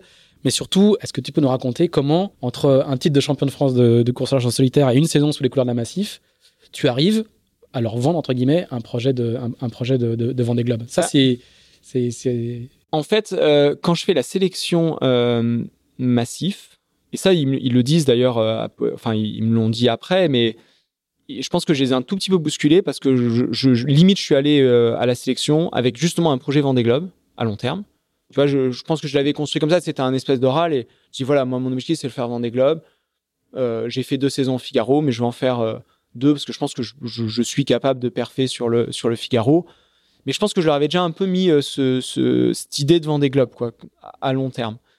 Il se trouve pour les mêmes raisons euh, que quelque part j'avais ce projet aussi Barcelona qui pouvait s'insérer entre deux solitaires. Mais là, il fallait quand même que je, pareil, que j'ai l'aval de Massif. tu vois, euh, j'étais, j'étais, pareil, je sais plus salarié ou, ou en presta, enfin peu importe. Mais tu, hmm. tu vois, tout ça, ça se construit avec eux. Et je vois bien que quand je leur parle de, de Vendée ou quand je, je parle de Barcelona avec Mich, ça, ça, ça les. Une marque d'intérêt. Ouais, ça, ça, leur plaît tout ça, ça leur plaît. Et du coup, courant, euh, courant 2010, je, je, je, je, me, je sens qu'il y y a voilà, j'ai la chance de rencontrer les dirigeants de la Massif. Je vois le, ils posent beaucoup de questions sur Mi, sur la Barcelona, sur. Ils ont, ils sont, ils sont intéressés par ce sujet-là. Et du coup, à un moment donné, je me dis, euh, bah, ah oui, parce que ce que je leur dis aussi à Massif, en fait, ouais, c'est ça. Je, leur, dis, euh, votre projet de sélection, c'est vachement bien, mais c'est comme Espoir Région Bretagne, si vous faites une sélection, mais que derrière les skippers massifs, ils sont au chômage ou ils font pas des super projets, ça sert à rien votre truc. Donc là, non mais c'est vrai. Et par contre, ce que vous pouvez faire au-delà de nous donner les moyens de performance en Figaro, ce qui est, génial et, super, il faut aussi que vous nous aidiez à structurer un projet pour derrière avoir des beaux projets. Donc, euh, vous avez forcément un réseau, un carnet d'adresses. Enfin, voilà, le Massif, c'est un grand groupe, 10 000 personnes, ils connaissent plein de gens. Aidez-nous à, à trouver, un, voilà, à, à, rebondir derrière, parce que et c'est ce qui faisait la force de la sélection Espoir Région Bretagne ou même l'école, c'est que tu, pouvais donner les noms. tous les gens qui étaient issus de la sélection avaient un parcours extraordinaire derrière, ce qui valorisait la, la filière de détection. Donc eux qui n'étaient pas plus dans vraiment une détection, qui étaient dans l'accompagnement. Formation, ouais. Aidez-nous à derrière euh, aller faire le vent des globes, aller faire ces grandes courses qui feront euh, la, crédibilité de, votre projet. Et donc du coup ils comprennent, donc je, les bouscule un peu, je leur demande, euh, donc moi j'ai un petit réseau, des, boîtes, des machins, et, j'ai un peu les bousculé en fait en leur demandant des noms, etc. Et à la fin de l'année, ou en courant de saison plutôt, mais en septembre, juste après la solitaire, je pense, et avant la Cap Istanbul, je fais un petit bilan avec eux. Je fais le bilan finalement des boîtes tu vois, que je pourrais connaître, etc. Et au final, je, je me dis, mais en fait, Massif, ça serait hyper logique qu'ils enchaînent. Tu vois, on a un projet Figaro, et finalement, euh, on, vient de faire euh, une super saison en, Figaro. Ça serait super logique qu'ils enchaînent, et, je sens bien qu'ils ont une petite envie. Et donc, grosso modo, il y a une espèce de réunion où, euh, je, leur dis, mais en fait, la, la boîte. on, fait, ouais, c'est ça, on fait le tour de toutes les boîtes qu'il y a autour de la planète, le pourquoi qu'ils iraient sur un projet Vendée Globe, etc. Mais le truc, je dis, mais en fait, euh, la boîte la plus logique, le truc le plus cohérent, ça serait la Massif. Moi, je dis ça comme ça. Hein, je... Mais, mais je dis ça, je dis rien. Ouais, voilà, c'était ça. Et en fait, c'est vraiment le truc est parti là. Alors là, c'était pas avec les, les dirigeants euh, présidents, mais Mais ça part un peu comme ça, et je vois bien que ça, eux, ils disent pas euh, non, non, non, euh, impossible. Ils disent bah ouais, pourquoi pas, pourquoi pas. Il faut proposer ça à la direction. Et, euh, et donc là, et c'est là où je demande, euh, je sais bien qu'un, alors parce que là on est en 2010, le Vendée c'est en 2012, euh, c'est dans deux ans, hein, donc si tu veux, ça va vite. Et, là, je suis à trois mois de partir sur la Barcelona, puisque euh, le, voilà, le projet à la base, c'est de se dire, on va, je vais faire un tour du monde avec Michel Desjoyaux sur un bateau neuf. On rachète ce bateau à la fin du tour du monde. On aura, j'aurais appris avec le meilleur marin possible, imaginable, euh, sur Parce que le bateau était à vendre à l'issue. Hein. Enfin, Exactement. À ce moment-là, il est un projet commando entre un mode 70 et euh, voilà. c'est ça. Et du coup, à ce moment-là, en septembre 2010, le bateau est à vendre à l'issue de la Barcelona. Donc, vous avez la chance d'avoir un marin qui vient de faire une bonne saison en Figaro, qui va faire un tour du monde avec le mec qui a gagné le Vendée Globe, sur un bateau qui est un bateau qui est en train en construction, qui va a priori être un des bateaux les plus performants. Bah, vous enchaînez, et puis deux ans après, on fait le Vendée. Donc, je mets Mich dans la boucle. Mich qui au début me dit bah non c'est trop tôt. Non mais c'est vrai c'est assez drôle hein, parce qu'il me dit vraiment il me dit non non mais François mais t'es t'es trop jeune, tu sais le Vendée c'est dur, euh, t'auras bien le temps, t'as pas encore gagné le Figaro parce que tu vois tu non mais c'est tu vois Mich t'as pas encore gagné le Figaro. Tu l'as et toujours Christian- pas gagné le et Figaro. toujours pas d'ailleurs. Et, et Christian pareil Christian Christian et Mich là je pense que je dois discuter avec eux à peu près en même temps et et non non mais te précipite pas etc bon je repars un peu en me disant mince et puis finalement, je, je, je, je retourne les voir en leur disant mais Mich, de toute façon, je, vais aller demander à Massif. Donc euh, soit Merci de tes conseils. Ouais, non, je veux dire soit soit soit soit, soit si c'est pas le tien, j'achèterai un autre. Et, grosso modo, il dit ça, il dit bon, de toute façon, enfin, je pense que là, je il le dit bien, euh, il dit si si j'accompagne, enfin, faut mieux que je l'accompagne peut-être parce qu'il est en train de faire un truc un peu fou, donc. euh, il a plus de chances de réussir quand même si je suis derrière et donc je, je, je les force un peu et, et je vais proposer ça à Massif et voilà et le projet le projet part et par contre ce qui est fou c'est que le projet donc président DG disent euh, grosso modo sont convaincus ils disent euh, ils disent c'est parti président à l'époque est donc Gérard Andrec qui est, euh, qui est qui est quand même le du coup c'est lui qui était à l'origine de ce projet Figaro qui est un passionné voile qui qui avait soutenu Thierry Dubois dans le Vendée Globe. Ouais, dans le Vendée Globe, alors 2004, je pense, peut-être 2000. Bref, hein, il, il a déjà, en fait, il sait très bien de quoi on parle. Tu vois, quand on parle du Vendée, il était déjà allé au départ. Il, il, il- ils connaissent vraiment très bien. C'est pour ça que la décision se fait assez rapidement. Ils sont forcément. c'est- C'est 2000 parce que le, le, le Thierry fait naufrage dans, le fameux Vendée Globe 96. Et du coup, en 2000, il court pour, euh, Am- euh, pas Amnesty, il court avec le bateau euh, bleu et blanc. Oui. Ouais, Voilà. je pense que Et Massif est un mécène et c'est Massif en voilà, fait via avoir un truc comme ça. une région parce que le Massif est régionalisé. À l'époque, euh, Gérard André, qui est, je pense, président d'une des régions, et donc ils soutiennent le projet de Thierry. Donc, euh, il connaît bien le, il, vo- il voit de quoi on parle. Et je pense qu'il s'était d'ailleurs déjà probablement posé la question avant de lancer un projet Figaro. Je pense qu'ils avaient dû se dire, et pourquoi pas le Vendée Globe? Ah, c'est peut-être un peu cher, ou on sait pas comment s'y prendre. en fait, t'arrives vraiment à un moment où Ouais, j'ai de la chance parce que c'est bon timing, bon machin. Enfin voilà, Un je- enchaînement, un oui, bon enchaînement, vois, il faut. euh, faut savoir saisir l'opportu- l'opportunité, mais, euh, mais mais bien sûr, non, non, mais là, j'ai un timing de dingue. Et par contre, président DG qui dit, mais oui, génial. Et en plus, on, a, on met vachement notre argumentaire sur la partie technique. Le bateau va être fiabilisé, on va faire un tour du monde avec. L'argumentaire est quand même vachement sur le bateau. On va récupérer le bateau de la Barcelona que l'équipe de Michel a construit, etc. Et là, Michel me rappelle, je sors, franchement, je sors de la, la réunion euh, le lendemain. Le bateau a finalement été euh, récupéré par BPCE, qui à l'époque quoi. qui ouais mais le groupe, Enfin, le groupe qui en fait détient Foncia si je ne dis pas de Ah, bêtises ça, à ce ouais. moment-là BPCE met entre guillemets un peu une option sur le bateau sans forcément eux-mêmes je pense avoir complètement finalisé le projet. Mais grosso modo Mich me dit le bateau il est plus dispo. Ah là je me dis mince le projet va s'effondrer quoi. Tu vois je, me dis ah non mais c'est quand même couillon tu vois. Justement je, me rends compte un peu de la chance que j'ai de l'opportunisme du, moment du machin du truc et je me dis là le non non c'est pas possible. Et Mich, par contre, du, en à peu près euh, 22 secondes, enfin, il avait dû réfléchir 5 minutes avant. Il avait dû, je pense, passer un coup de fil à son frère Hubert.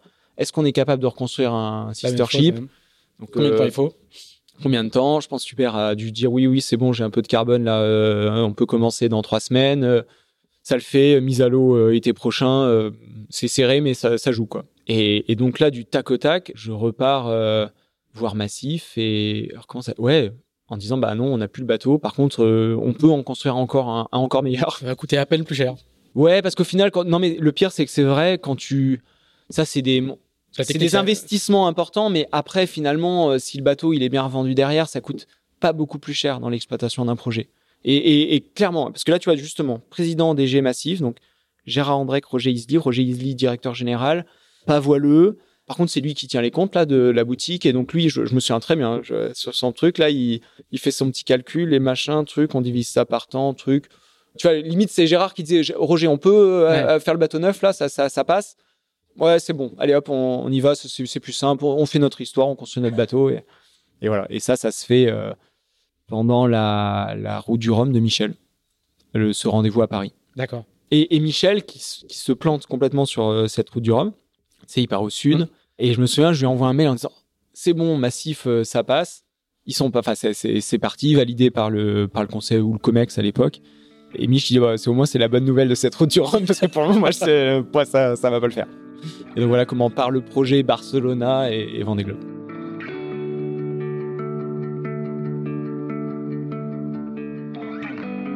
Voilà, nous allons quitter les coulisses du montage du projet de François Gabard au moment où il a le feu vert de son sponsor pour construire un IMOCA 9 et nous le retrouverons la semaine prochaine pour la suite et notamment l'incroyable Vendée Globe 2012-2013 qui va faire de lui une véritable star. D'ici là, n'hésitez pas à nous dire ce que vous pensez de ce podcast, n'hésitez pas non plus à le partager et à nous donner 5 étoiles sur Apple Podcast, c'est important pour le référencement. Merci également à nos amis de Carver, partenaires de cet épisode. Enfin, si vous êtes passionné par la voile de compétition, je vous recommande de vous abonner à la newsletter de Tip Shaft publiée chaque vendredi à 17h. Ça se passe sur tipandshaft.com. Merci, à bientôt.